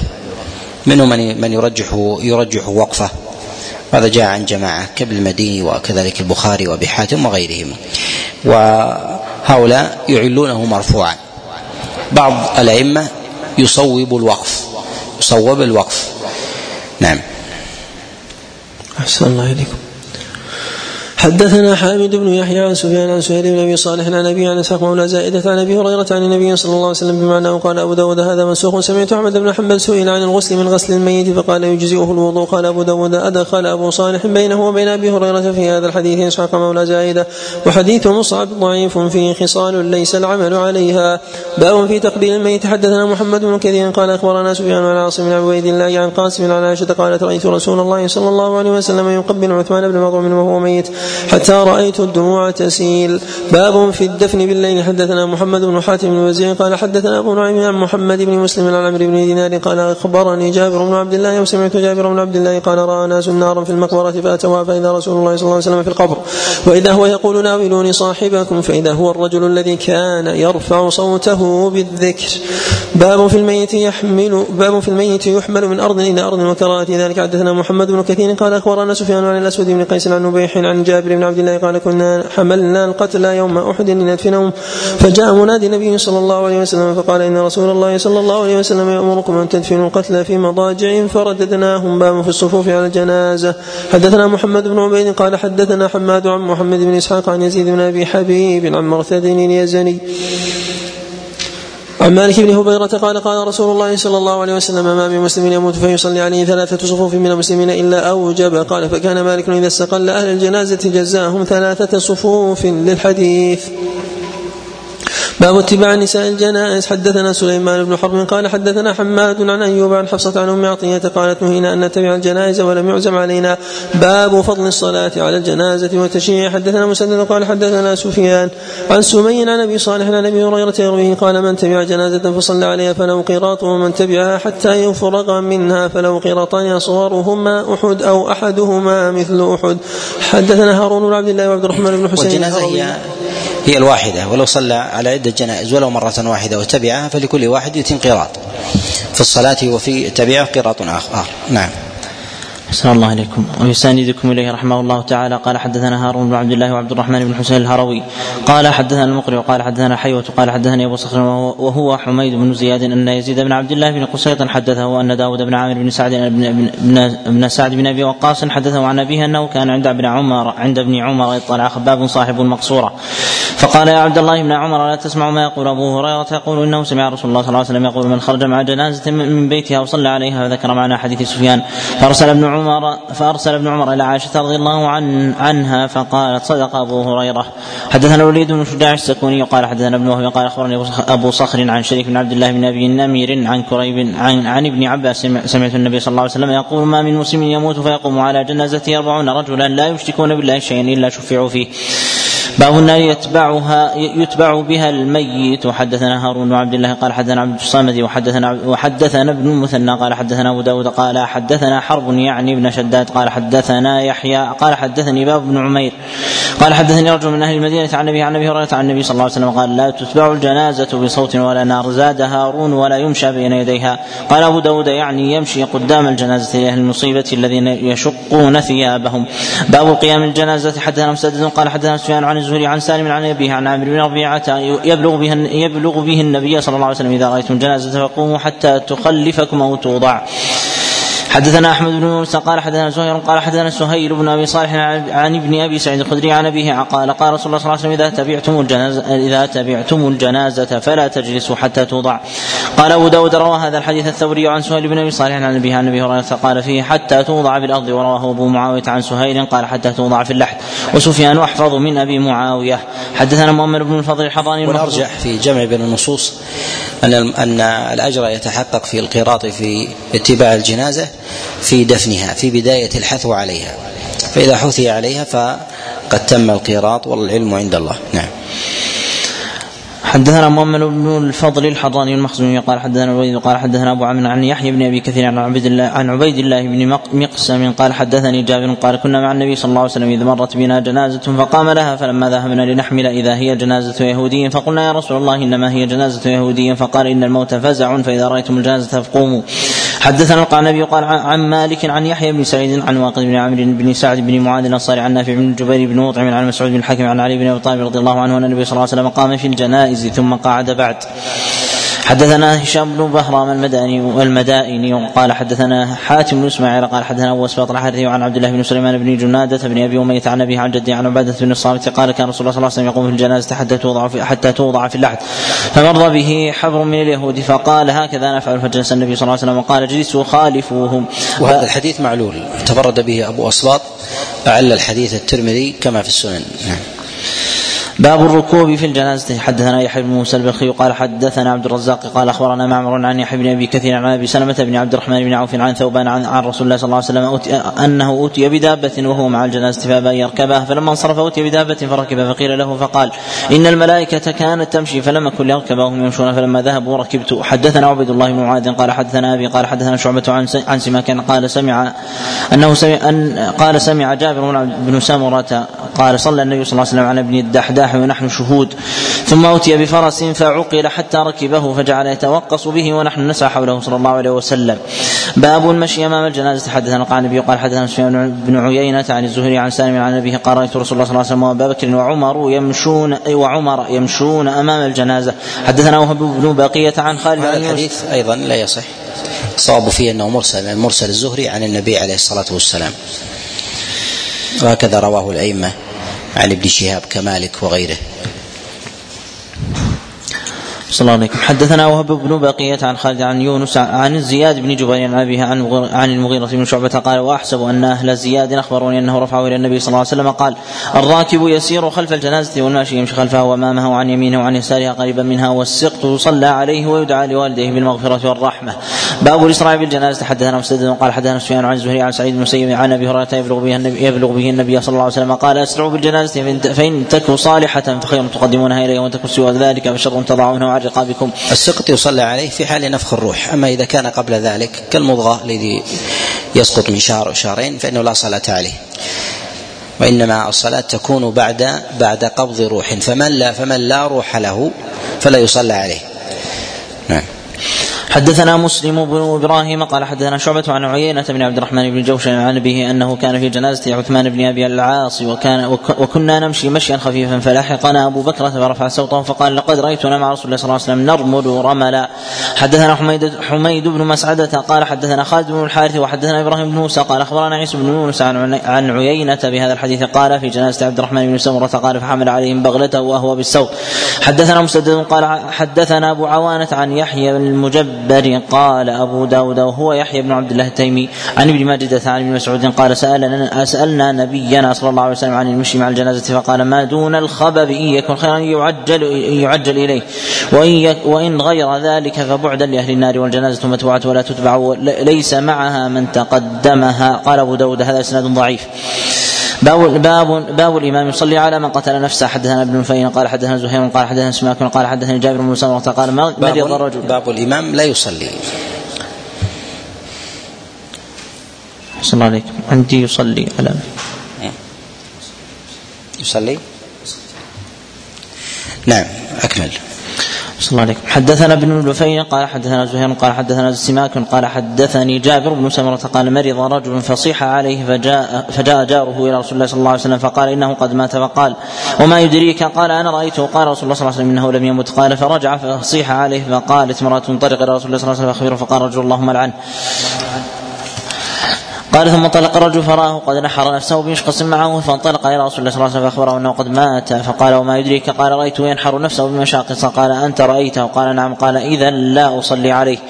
باب الصلاة على من قتلته الحدود. حدثنا أبو كامل قال حدثنا أبو عوانة عن أبي بشر قال حدثني نفر من أهل البصرة عن أبي عن أبي برزه الأسلمي أن رسول الله صلى الله عليه وسلم لم يصلي على ماعز بن مالك ولم ينهى عن الصلاة عليه. باب الصلاة على الطفل حدثنا محمد بن يحيى بن فارس بن فارس قال حدثنا يعقوب بن إبراهيم بن سعد بن سعد قال حدثنا أبي عن ابن إسحاق قال حدثني عبد الله بن أبي بكر عن عمرة بنت عبد الرحمن عن عائشة قالت مات إبراهيم مات إبراهيم بن النبي صلى الله عليه وسلم وهو ابن ثمانية عشر شهرا فلم يصلي عليه رسول الله صلى الله عليه وسلم. حدثنا هند بن السري قال حدثنا محمد بن عبيد عن وائل بن داود قال سمعت البهية قال لما مات إبراهيم بن النبي ابن النبي صلى الله عليه وسلم صلى عليه رسول الله صلى الله عليه وسلم في المقاعد. قال أبو داود قرأت على سعيد بن يعقوب الطالقاني قال حدث حدثكم حدثكم ابن المبارك عن يعقوب بن القعقاع عن عطاء أن النبي صلى الله عليه وسلم صلى على ابنه إبراهيم وهو ابن وهو ابن سبعين ليلة. باب الصلاة على الجنازة في المسجد. حدثنا سعيد بن وقبض الله عز وجل لابن نبيه إبراهيم لابن نبيه عليه الصلاة والسلام إبراهيم. لحكم كثيرة. من أظهرها رحمة بهذه الأمة ألا تختلف مزيدا في اختلافها. فأبناء بنته عظموا وظهر الطوائف تعبدهم وتؤلههم من دون الله عز وجل. فكيف إذا كان نبيه من صلبه ابنه من صلبه مباشرة وذريته تنتسب إليه؟ تنتسب إليه. لا شك أن الفتنة في ذلك في ذلك أعظم في الناس في عبادتهم أو تأليههم كما يفعل الرافضة. مع آل بيته عليه الصلاة والسلام. نعم. باب الصلاة على الجنازة في المسجد. حدثنا سعيد بن منصور قال حدثنا فرح بن سليمان عن صالح بن عجلان محمد بن عبد الله بن عباد عن عباد بن عبد الله بن الزبير بن الزبير عن عائشة قالت والله ما صلى رسول الله صلى الله عليه وسلم على سهيل بن البيضاء إلا في المسجد. حدثنا هارون بن عبد الله قال حدثنا ابن أبي فديك عن الضحاك يعني ابن عثمان عن عن أبي النضر عن أبي سلمة عن عائشة قالت والله لقد صلى رسول الله صلى الله عليه وسلم على, على ابني بيضاء في المسجد سهيل وأخيه. حدثنا مسدد قال حدثنا يحيى عن ابن أبي ذئب قال حدثني صالح بن مولى مولى التوأمة عن أبي هريرة قال قال رسول الله صلى الله عليه وسلم من صلى على جنازه في المسجد فلا شيء له. هذا الحديث تفرد به صالح مولى التوأمة وهو ضعيف. ضعفه أحمد وغيره. أحسن الله عليكم. باب الدفن عند طلوع الشمس وعند غروبها. حدثنا عثمان بن أبي شيبة قال حدثنا وكيما قال حدثنا موسى بن علي بن ابن علي بن ابن بن رباح قال سمعت أبي يحدث أنه سمع عقبة بن عامر قال ثلاث ساعات كان رسول الله صلى الله عليه وسلم أن نصلي فيهن أو نقبر فيهن موتانا من حين تطلع الشمس بازغة حتى ترتفع وحين تقوم وحين تقوم الظهيرة حتى تميل. وحين تضيف الشمس للغروب حتى تغرب أو كما قال باب إذا حضر الجنازة رجال ونساء من يقدم. حدثنا يزيد بن خالد بن موهب الرملي قال حدثنا ابن وهب عن ابن عن ابن جريج عن يحيى بن صبيح قال حدثني عمار مو عمار مولى الحارث بن نوفل أنه شهد جنازة أم كلثوم أم كلثوم وابنها فجعل الغلام مما يلي الإمام. فأنكرت ذلك وفي قوم ابن عباس وأبو سعيد الخدري وأبو قتادة وأبو هريرة فقالوا هذه السنة. باب أين يقوم الإمام من الميت إذا صلى عليه؟ حدثنا داود بن معاذ قال حدثنا عبد الوارث عن نافع عن أبي غالب قال كنت في سكة المربد فمرت جنازة معها. ناس كثير قالوا جنازة عبد الله بن عمير فتبعتها فإذا أنا برجل عليه كساء رقيق على فعليه كساء رقيق على على بريذينه على رأسه خرقة تقي من الشمس. فقلت من هذا الده قال قالوا هذا أنس بن مالك. فلما وضعت الجنازة قام أقام أنس فصلى عليها وأنا خلفه لا يحول بيني وبينه شيء فقام عند رأسه فكبر أربع تكبيرات لم لم يطل ولم يسرع. ثم ذهب يقعد فقالوا يا أبا حمزة المرأة الأنصارية فقربوها وعليها نعش أخضر فقام عند عجيزتها فصلى عليها فصلى عليها نحو صلاته على الرجل ثم جلس. فقال العلاء بن زياد يا أبا حمزة هكذا كان رسول الله صلى الله عليه وسلم يصلي على الجنازة كصلاتك يكبر أربعا ويقوم عند رأس الرجل وعجزته وعجيزة المرأة؟ قال نعم. قال يا أبا حمزة غزوت مع رسول الله صلى الله عليه وسلم. قال نعم غزوت معه حنينا فخرج المشركون فحملوا علينا حتى رأينا خيلنا وراء ظهورنا وفي القوم رجل يحمل علينا فيدقنا ويحطمنا فهزمهم الله. وجعل وجعل يجاء بهم فيبايعونه على الإسلام. فقال رجل من أصحاب النبي صلى الله عليه وسلم علي نذرا إن جاء الله عز وجل بالرجل الذي كان منذ اليوم يحطمنا لأضربن عنقه فسكت رسول الله صلى الله عليه وسلم. وجيء بالرجل فلما رأى رسول الله صلى الله عليه وسلم قال يا رسول الله تبت إلى الله. فامسك رسول الله صلى الله عليه وسلم لا يبايعه ليفي الآخر بنذره. قال فجعل الرجل يتصدى رسول الله صلى الله عليه وسلم ليأمره بقتله. وجعل يهاب رسول الله صلى الله عليه وسلم يقتله. فلما رأى رسول الله صلى الله عليه وسلم أنه لا يصنع شيئا بايعه فقال رجل يا رسول الله نذري قال إني لم أمسك عنه منذ اليوم إلا لتوفي بنذرك. قال يا رسول الله ألا أومضت إلي؟ فقال رسول الله صلى الله عليه وسلم إنه ليس للنبي أن يومض. قال أبو غالب فسالت فسألت عن صنيع أنس في قيامه على جنازة المرأة عند عجيزتها فحدثوني أنه إنما كان لأنه لم تكن النعوش فكان يقوم الإمام حيال عجيزتها يسترها من القوم. حدثنا مسدد قال حدثنا يزيد بن زريع قال حدثنا حسين معلم قال حدثنا عبد الله بن بريدة عن سمرة بن جندب قال صليت وراء النبي صلى الله عليه وسلم على امرأة ماتت في نفاسها فقام عليها للصلاة وسطها. يسترها الإمام من القوم معنى عليها الكفن وهي ميتة فكيف بالمرأة الحية التي تبرز بمفاتنها وبلباسها أمام أمام الناس؟ فهذا ستر السلف على المرأة وهي ميتة فكيف سترهم على عليها وهي حية؟ نعم. حدثنا أبو الوليد الطيالسي قال حدثنا شعبة حا وحدثنا محمد بن مثنى قال حدثنا محمد بن عن شعبة عن عمرو بن مرة عن ابن أبي ليلى قال كان زيد يعني ابن أرقم يعني ابن أرقم يكبر على جنائزنا اربعا وإنه كبر على جنازة خمسا فسألته فقال كان رسول الله صلى الله عليه وسلم يكبرها قال أبو داود وإنه لحديث ابن المثنى وان وأنا لحديث ابن المثنى أتقن. باب ما يقرأ على الجنازة. حدثنا محمد بن قال أخبرنا سفيان عن سعد بن إبراهيم عن طلحة بن عبد الله بن عوف قال صليت مع ابن عباس على الجنازة فقرأ بفتحة الكتاب فقال إنها من السنة. باب الدعاء للميت حدثنا عبد العزيز بن يحيى الحراني قال حدثنا محمد يعني بن سلمة عن محمد بن إسحاق عن محمد بن إبراهيم عن أبي سلمة بن عبد الرحمن عن أبي هريرة سمعت النبي أنه سمع النبي قال سمعت النبي صلى الله عليه وسلم يقول إذا صليتم على الميت فاخلصوا له الدعاء. حدثنا أبو معمر عبد الله بن عمرو حدثنا عبد الوارث قال حدثنا أبو الجلاس عقبة بن سيار قال حدثني علي بن شماخ قال شهدت مروان سأل أبا هريرة كيف سمعت رسول الله صلى الله عليه وسلم يصلي على الجنازة؟ قال مع الذي قلت قال نعم قال كلاما كان بينهما قبل ذلك. قال أبو هريرة اللهم أنت ربها وأنت خلقتها وأنت هديتها للاسلام وأنت قبضت روحها وأنت أعلم سرها وعلانيتها. جئنا شفعاء له فاغفر له. حدثنا موسى بن مروان الرقي قال حدثنا شعيب يعني ابن إسحاق عن الأوزاعي عن يعني ابن إسحاق عن الأوزاعي عن, عن يحيى بن أبي كثير عن أبي سلمة عن أبي هريرة قال صلى رسول الله صلى الله عليه وسلم على جنازة فقال اللهم اغفر لحينا وميتنا وصغيرنا وكبيرنا وذكرنا وأنثانا وشاهدنا وغائبنا. اللهم من احييته منا فحي على الإيمان. ومن توفيته منا فتوفه على الإسلام. اللهم لا تحرمنا أجره ولا تضلنا بعده حدثنا عبد الرحمن بن إبراهيم الدمشقي قال حدثنا الوليد. الصواب في هذا الإرسال. قد صوب الإرسال في ذلك الإمام البخاري رحمه الله وغيره. صواب أنه من حديث يحيى عن أبي سلمة مرسلا عن النبي عليه الصلاة والسلام. صوابه أحمد أبو حاتم والترمذي وغيرهم. نعم. أحسن الله عليكم. حدثنا عبد الرحمن بن إبراهيم الدمشقي قال حدثنا الوليد وحدثنا إبراهيم بن موسى الرازي وأخبر قال أخبرنا الوليد وحديث عبد الرحمن أتم قال حدثنا مروان بن جناح عن يونس عن يونس بن ميسرة بن حلبس عن واثلة بن الأسقع قال صلى بنا رسول الله صلى الله عليه وسلم على رجل من المسلمين فسمعته يقول اللهم إن فلان ابن فلان في ذمتك فقه فتنة القبر. قال عبد الرحمن في ذمتك وحبل جوارك فقه من فتنة القبر وعذاب النار وأنت أهل الوفاء والحمد اللهم فاغفر له وارحمه إنك أنت الغفور الرحيم. قال عبد الرحمن عن مروان بن جناح. أصح شيء في في هذا الباب هو حديث عوف بن مالك. أصح الأحاديث في هذا وحديث عوف بن مالك نعم. باب الصلاة على القبر حدثنا سليمان بن حرب مسدد قال حدثنا حماد عن ثابت عن أبي رافع عن أبي هريرة أن امرأة سوداء رجلا كان يقم المسجد ففقده النبي صلى الله عليه وسلم عنه فقيل مات فقال فلا أذنتموني به؟ قال دلوني على قبره فدلوه فصلى عليه.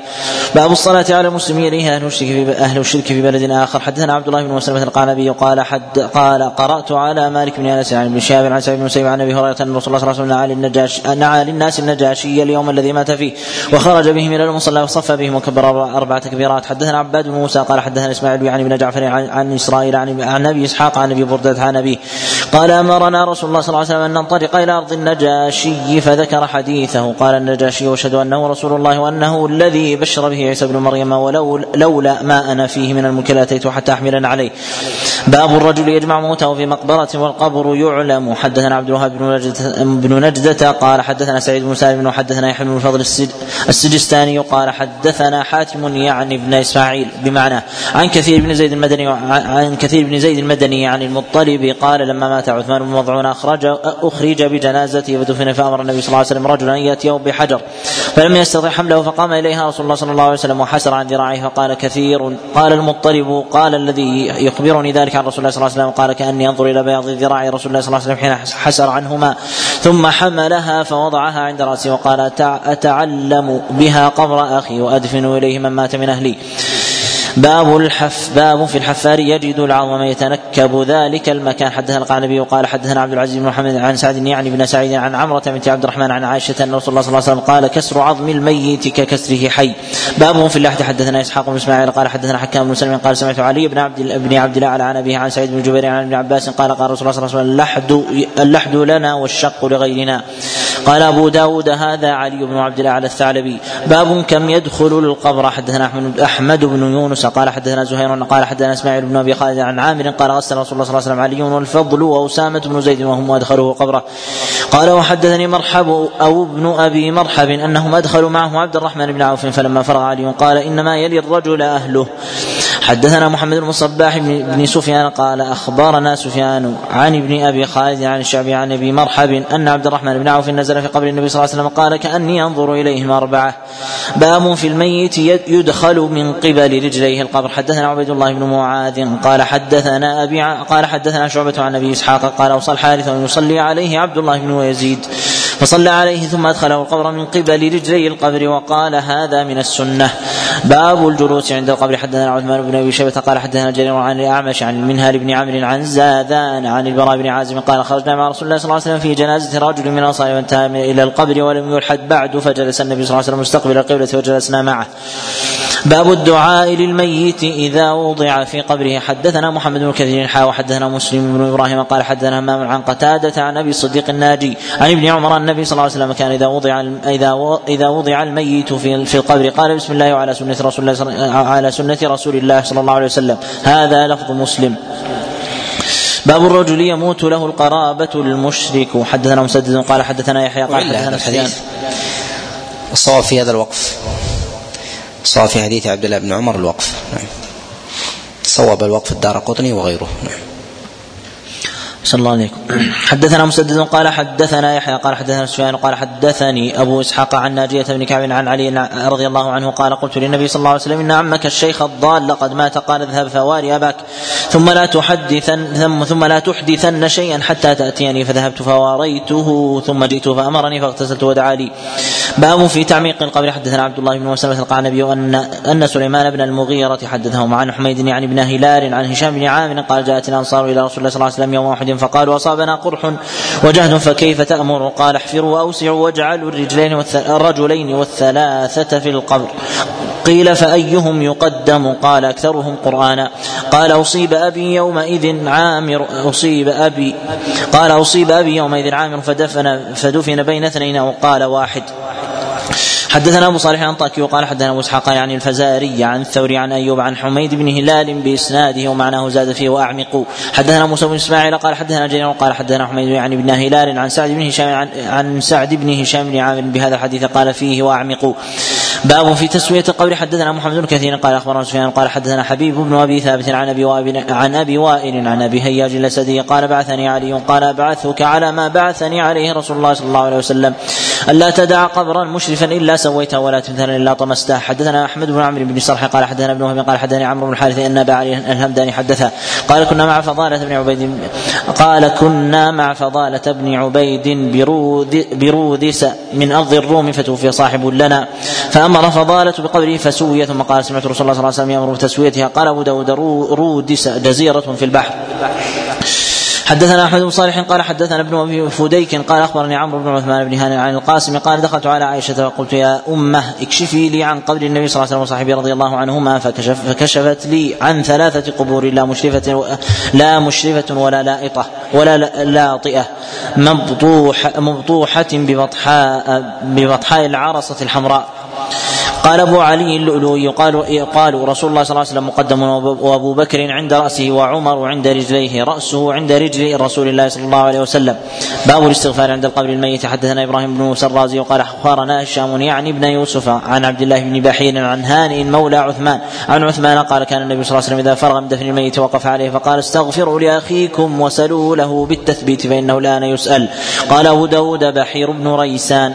باب كراهية الذبح عند القبر. حدثنا يحيى بن موسى البلخي قال قال حدثنا عبد الرزاق قال أخبرنا معمر عن ثابت عن أنس قال قال رسول الله صلى الله عليه وسلم لا عقر في الإسلام. قال عبد الرزاق وكانوا يعقرون عند القبر ببقرة أو شاة. باب باب يصلى على قبره بعد حين. وهذا الحديث معلول في تفرد معمر عن ثابت. ينكره عادة الأئمة. قد أنكر هذا الحديث البخاري رحمه الله البزار والدار قطني وغيرهم. نعم. صلى الله عليكم باب صلى على قبره بعد حين حدثنا قتيبة بن سعيد قال حدثنا ليث بن سعيد عن يزيد بن أبي حبيب عن أبي الخير عن عقبة بن عامر رسول الله صلى الله عليه وسلم خرج يوما صلى على أهل أحد صلاته على الميت ثم انصرف. حدثنا حسن بن علي قال حدثنا يحيى بن آدم قال حدثنا ابن المبارك عن حيوة بن شريح عن يزيد بن أبي حبيب بهذا الحديث بإسناده. قال إن النبي صلى الله عليه وسلم صلى على قتل أحد بعد ثمان سنين كالمود بعد ثمان سنين كالمودع للأحياء والأموات. باب في البناء على القبر. حدثنا أحمد بن حنبل قال حدثنا عبد الرزاق قال أخبرنا وهذا دليل على جواز تكرار صلاة الجنازة عند الحاجة. ولو صلى عليها قبل ذلك أن يصلي عليها بعد ذلك على على القبر. نعم. قال حدثني أبو الزبير أنه سمع جابرا يقول سمعت النبي صلى الله عليه وسلم نهى أن يقعد على القبر وأن يقصص ويبنى عليه. حدثنا مسدد مسدد وعثمان بن أبي شيبة قال حدثنا حفص بن غياث عن ابن جريج عن سليمان بن موسى وعن أبي الزبير عن جابر بهذا الحديث قال عثمان أو يزاد عليه وزاد سليمان بن موسى أو أو أن يكتب عليه ولم يذكر مسدد في حديثه أو يزاد عليه. قال أبو داود خفي علي من حديث مسدد حرف. حدثنا قال النبي عن مالك عن ابن شهاب عن سعيد بن مسيب عن أبي هريرة أن رسول الله صلى الله عليه وسلم قال قاتل الله اليهود اتخذوا قبور أنبيائهم مساجدا. باب كراهية القعود على القبر. حدثنا مسدد قال حدثنا خالد قال حدثنا سهيل عن عن أبي هريرة قال قال رسول الله صلى الله عليه وسلم لأن يجلس أحدكم على جمره فتح فتحرق ثيابه حتى تخلص إلى جلده خير له من أن يجلس على قبر. حدثنا إبراهيم بن موسى الرازي وقال أخبرنا عيسى قال حدثنا عبد الرحمن يعني ابن يزيد بن جابر عن بوس بن عبيد الله قال سمعت واثلة بن الاسقع يقول سمعت أبا مرثد الغنوية يقول قال رسول الله صلى الله عليه وسلم لا تجلسوا على القبور ولا تصلوا ولا تصلوا إليها. باب المشي في الحذاء بين القبور. حدثنا سهل بن بكار قال حدثنا الأسود بن شيبان قال عن خالد بن سمير السدوسي عن بشي عن بشير بن نهيك. عن عن بشير مولى رسول الله صلى الله عليه وسلم وكان اسمه في الجاهلية زحم بن معبد.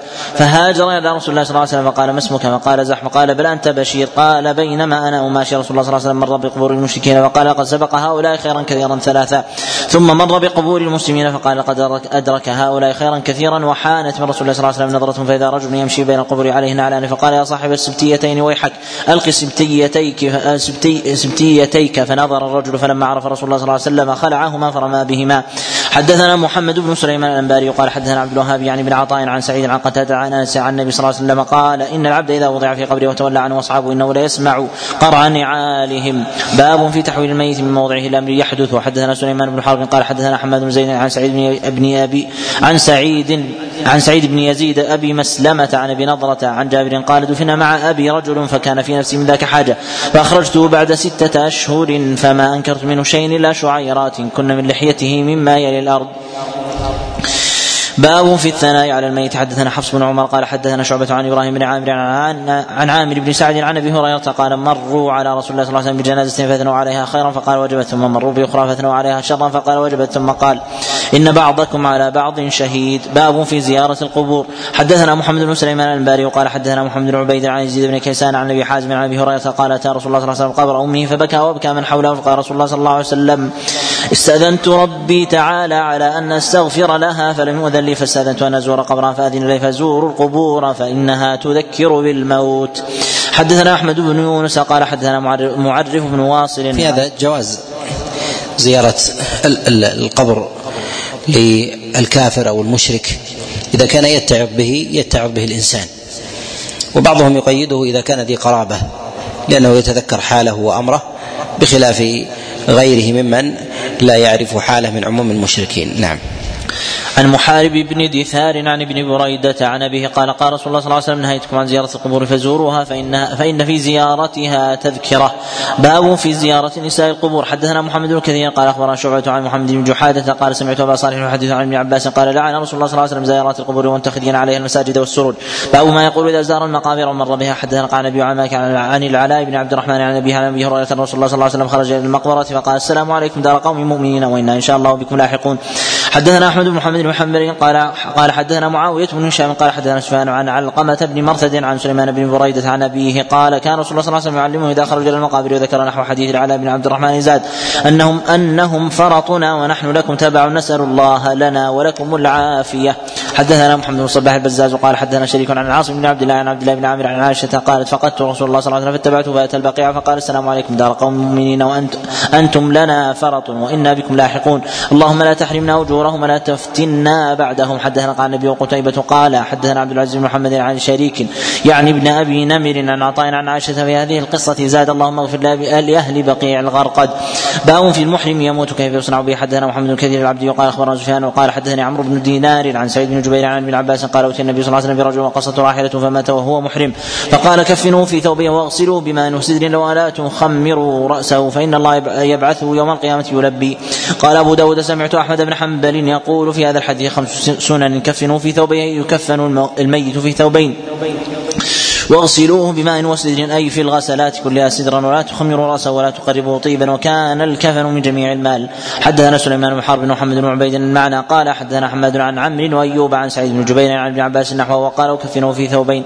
قال أبو داود قال سليمان قال أيوب في ثوبي في ثوبيه وقال عمرو في ثوبين. وقال ابن عبيد وقال ابن عبيد قال أيوب في ثوبين وقال عمرو في ثوبيه. زاد سليمان وحده لا تحنطوه.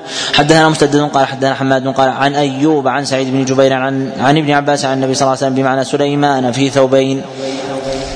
حدثنا عثمان بن أبي شيبة قال حدثنا جرير عن منصور عن الحكم عن سعيد بن جبير عن ابن عباس قال وقصت وقصت برجل محرم ناقته فقتلته فأتي به رسول الله صلى الله عليه وسلم فقال اغسلوه وكفنوه ولا تغطوا رأسه ولا تقربوه طيبا فإنه يبعث يهل. بسم الله الرحمن الرحيم. أول كتاب الأيمان والنذور باب في من حلف يمينا ليقتطع بها مالا لأحد. حدثنا محمد بن عيسى وهناد بن المعنى. قال حدثنا أبو معاوية قال حدثنا عن شقيق عن عبد الله قال قال رسول الله صلى الله عليه وسلم من حلف على يمين وهو فاجر. ليقتطع بها مال امرئ مسلم لقي الله وهو عليه غضبان. فقال الاشعث في والله كان ذلك كان بيني وبين رجل من اليهود ارض فجحدني فقدمته إلى النبي صلى الله عليه وسلم فقال لي النبي صلى الله عليه وسلم الك بينة. قلت لا قال اليهودي يحلف قلت يا رسول الله اذا يحلف ويذهب بمالي فأنزل الله عز وجل إن الذين يشترون بعهد الله وأيمانهم إلى آخر الآية. حدثنا محمود بن خالد قال حدثنا فريابي وقال حدثنا الحارث بن سليمان قال حدثني كردوس عن الاشعث بن القيس أن رجلا من كندة ورجلا من حضرموت اختصم إلى النبي صلى الله عليه وسلم في ارض في أرض من اليمن فقال الحضرمي يا رسول الله إن ارض إن ارضي اغتصبنيها أبو هذا وهي في يده. قال هل لك بينة؟ قال لا ولكن أحلفه والله يعلم أنها ارضي اغتصبنيها ابوه فتهيا الكندي اليمين. فقال رسول الله صلى الله عليه وسلم لا يقتطع أحد مالا بيمين لا لقي الله وهو أجدم. فقال الكندي هي أرضه.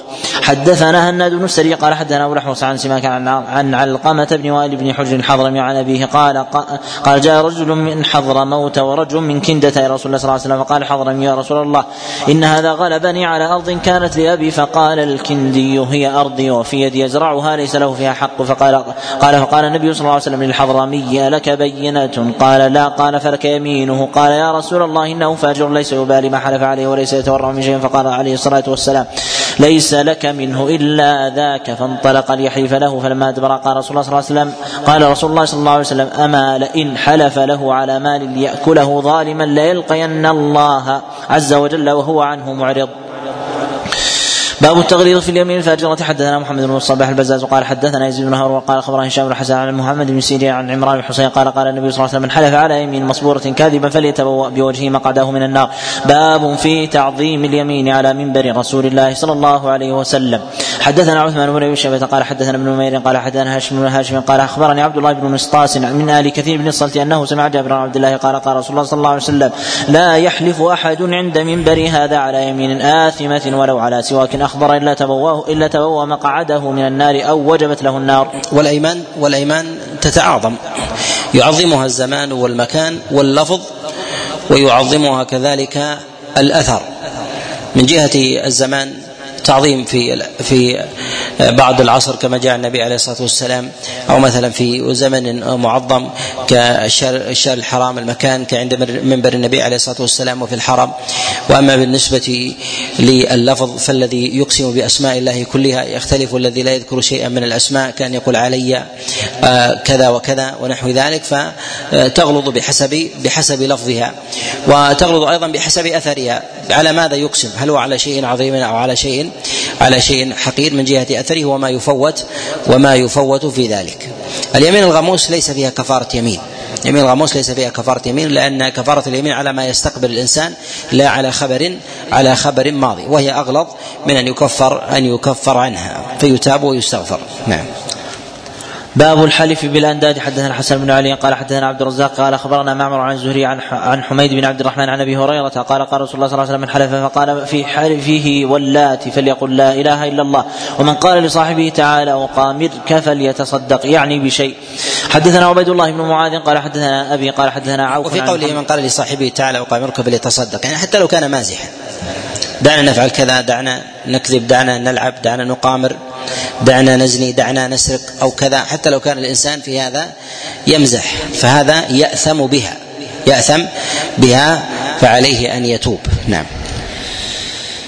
حدثنا عبيد الله بن معاذ قال حدثنا أبي قال حدثنا عوف عن محمد بن سيرين عن أبي هريرة قال قال رسول الله صلى الله عليه وسلم لا تحلفوا بآبائكم ولا بأمهاتكم ولا بالأنداد ولا تحلفوا بالله إلا وأنتم صادقون. باب في كراهية الحلف بالآباء. حدثنا أحمد بن يونس قال حدثنا زهير عن عبد الله بن عمر عن نافع عن ابن عمر عن عمر بن الخطاب رسول الله صلى الله عليه وسلم ادركه وهو في ركب وهو يحلف بأبيه فقال إن الله ينهاكم أن تحلفوا بآبائكم فمن كان حالفا فليحلف بالله وليسكت. حدثنا أحمد بن حنبل قال حدثنا عبد الرزاق قال أخبرنا قال حدثنا معمر عن الزهري عن سالم عن أبيه عن عمر. قال سمعني رسول الله صلى الله عليه وسلم فذكر معناه إلى آبائكم زاد. قال عمر فوالله ما حلفت بها ذاكرا ولا آثرا. حدثنا محمد بن العلاء قال أخبرنا ابن إدريس قال سمعت الحسن بن عبيد الله عن سعد بن عبيدة عن قال سمع أن سمع ابن عمر رجلا يحلف لا والكعبة. فقال له فقال له ابن عمر إني سمعت رسول الله صلى الله عليه وسلم يقول من حلف بغير الله فقد أشرك. حدثنا سليمان بن داود العتكي قال حدثنا إسماعيل بن جعفر المدني وقال عن عن أبي سهيل نافع بن مالك نافع بن مالك بن أبي عامر عن أبيه أنه سمع طلحة بن عبيد الله يعني في حديث قصة الاعراب قال النبي صلى الله عليه وسلم أفلح وبه صدق دخل الجنة وبه صدق وساق الحديث.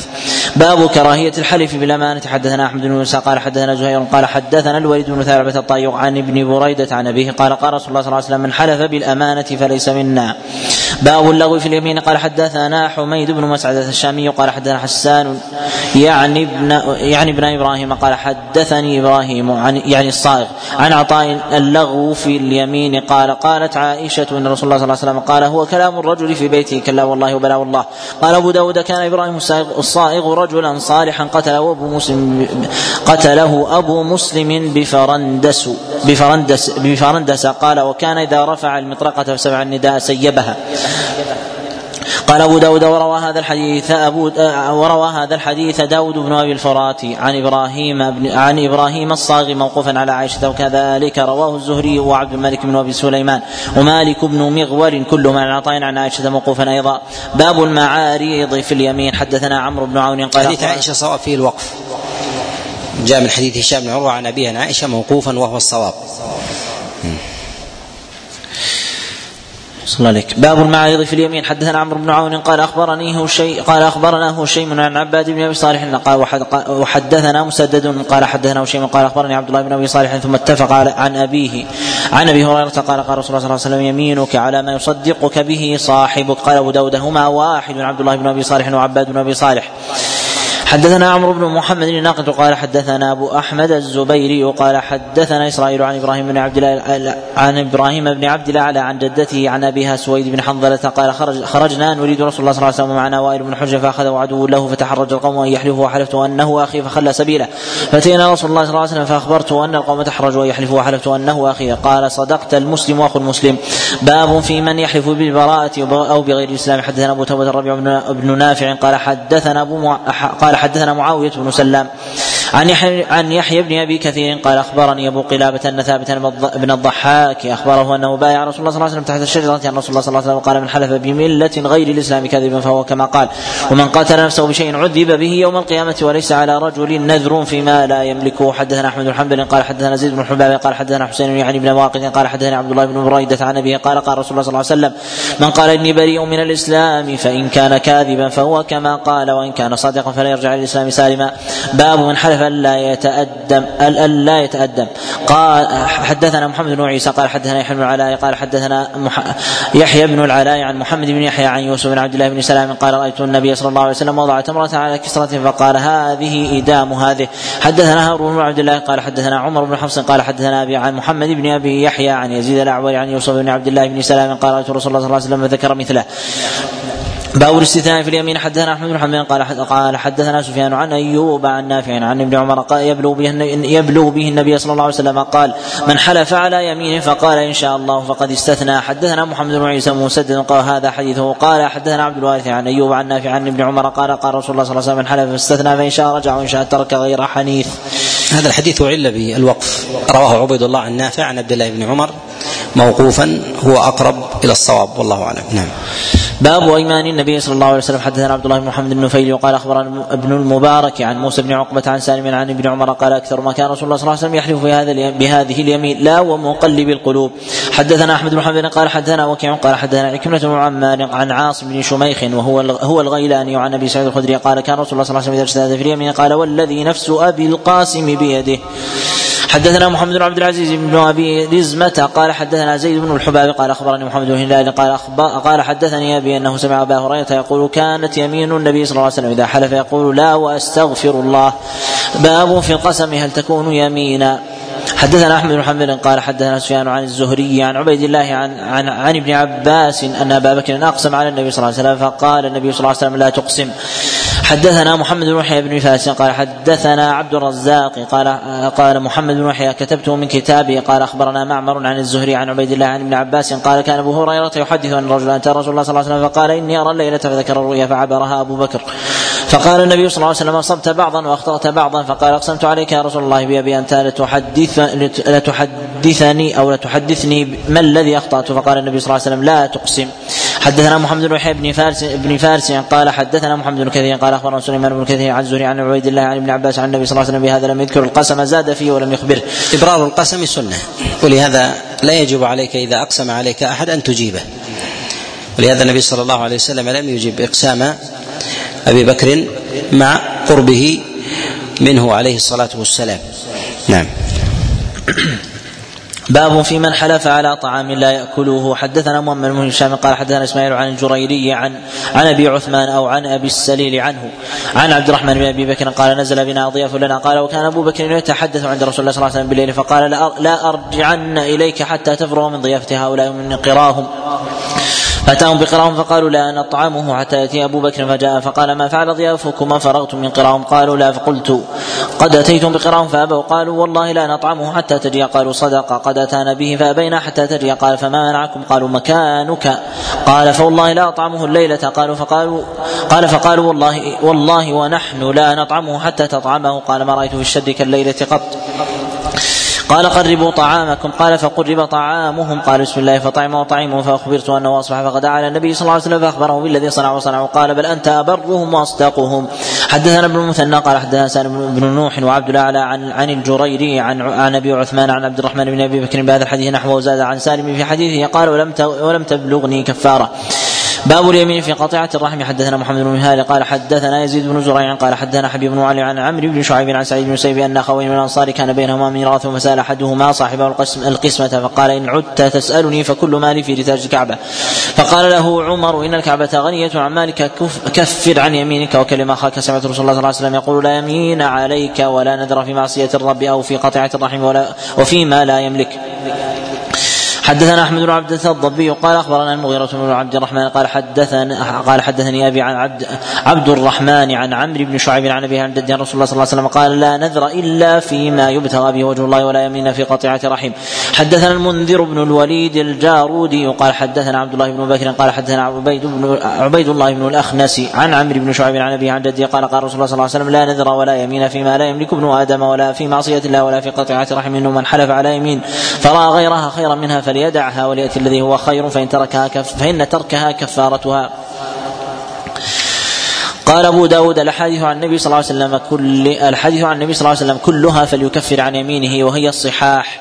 باب في من يحلف كاذبا متعمدا. حدثنا موسى بن إسماعيل قال حدثنا أحمد قال أخبرنا عطاء بن سائب عن أبي يحيى عن ابن عباس أن رجلا اختصم على النبي صلى الله عليه وسلم رسول الله صلى الله عليه وسلم الطالب البينة.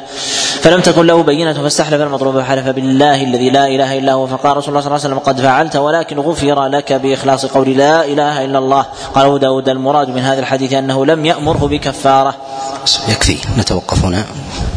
ونكمل إن شاء الله فجرا. وبالله التوفيق ونعتذر عن الإطالة. آه، نبه الإخوة أني أسأل أحيانا على بعض الكلام الذي أقوله فيفهم غلط. أحيانا وينقل أيضا في بعض وسائل الاتصال خطأ. فنبه الإخوة بتحري الدقة بالنقل. وبالله التوفيق. وصلى الله وسلم وبارك على نبينا محمد.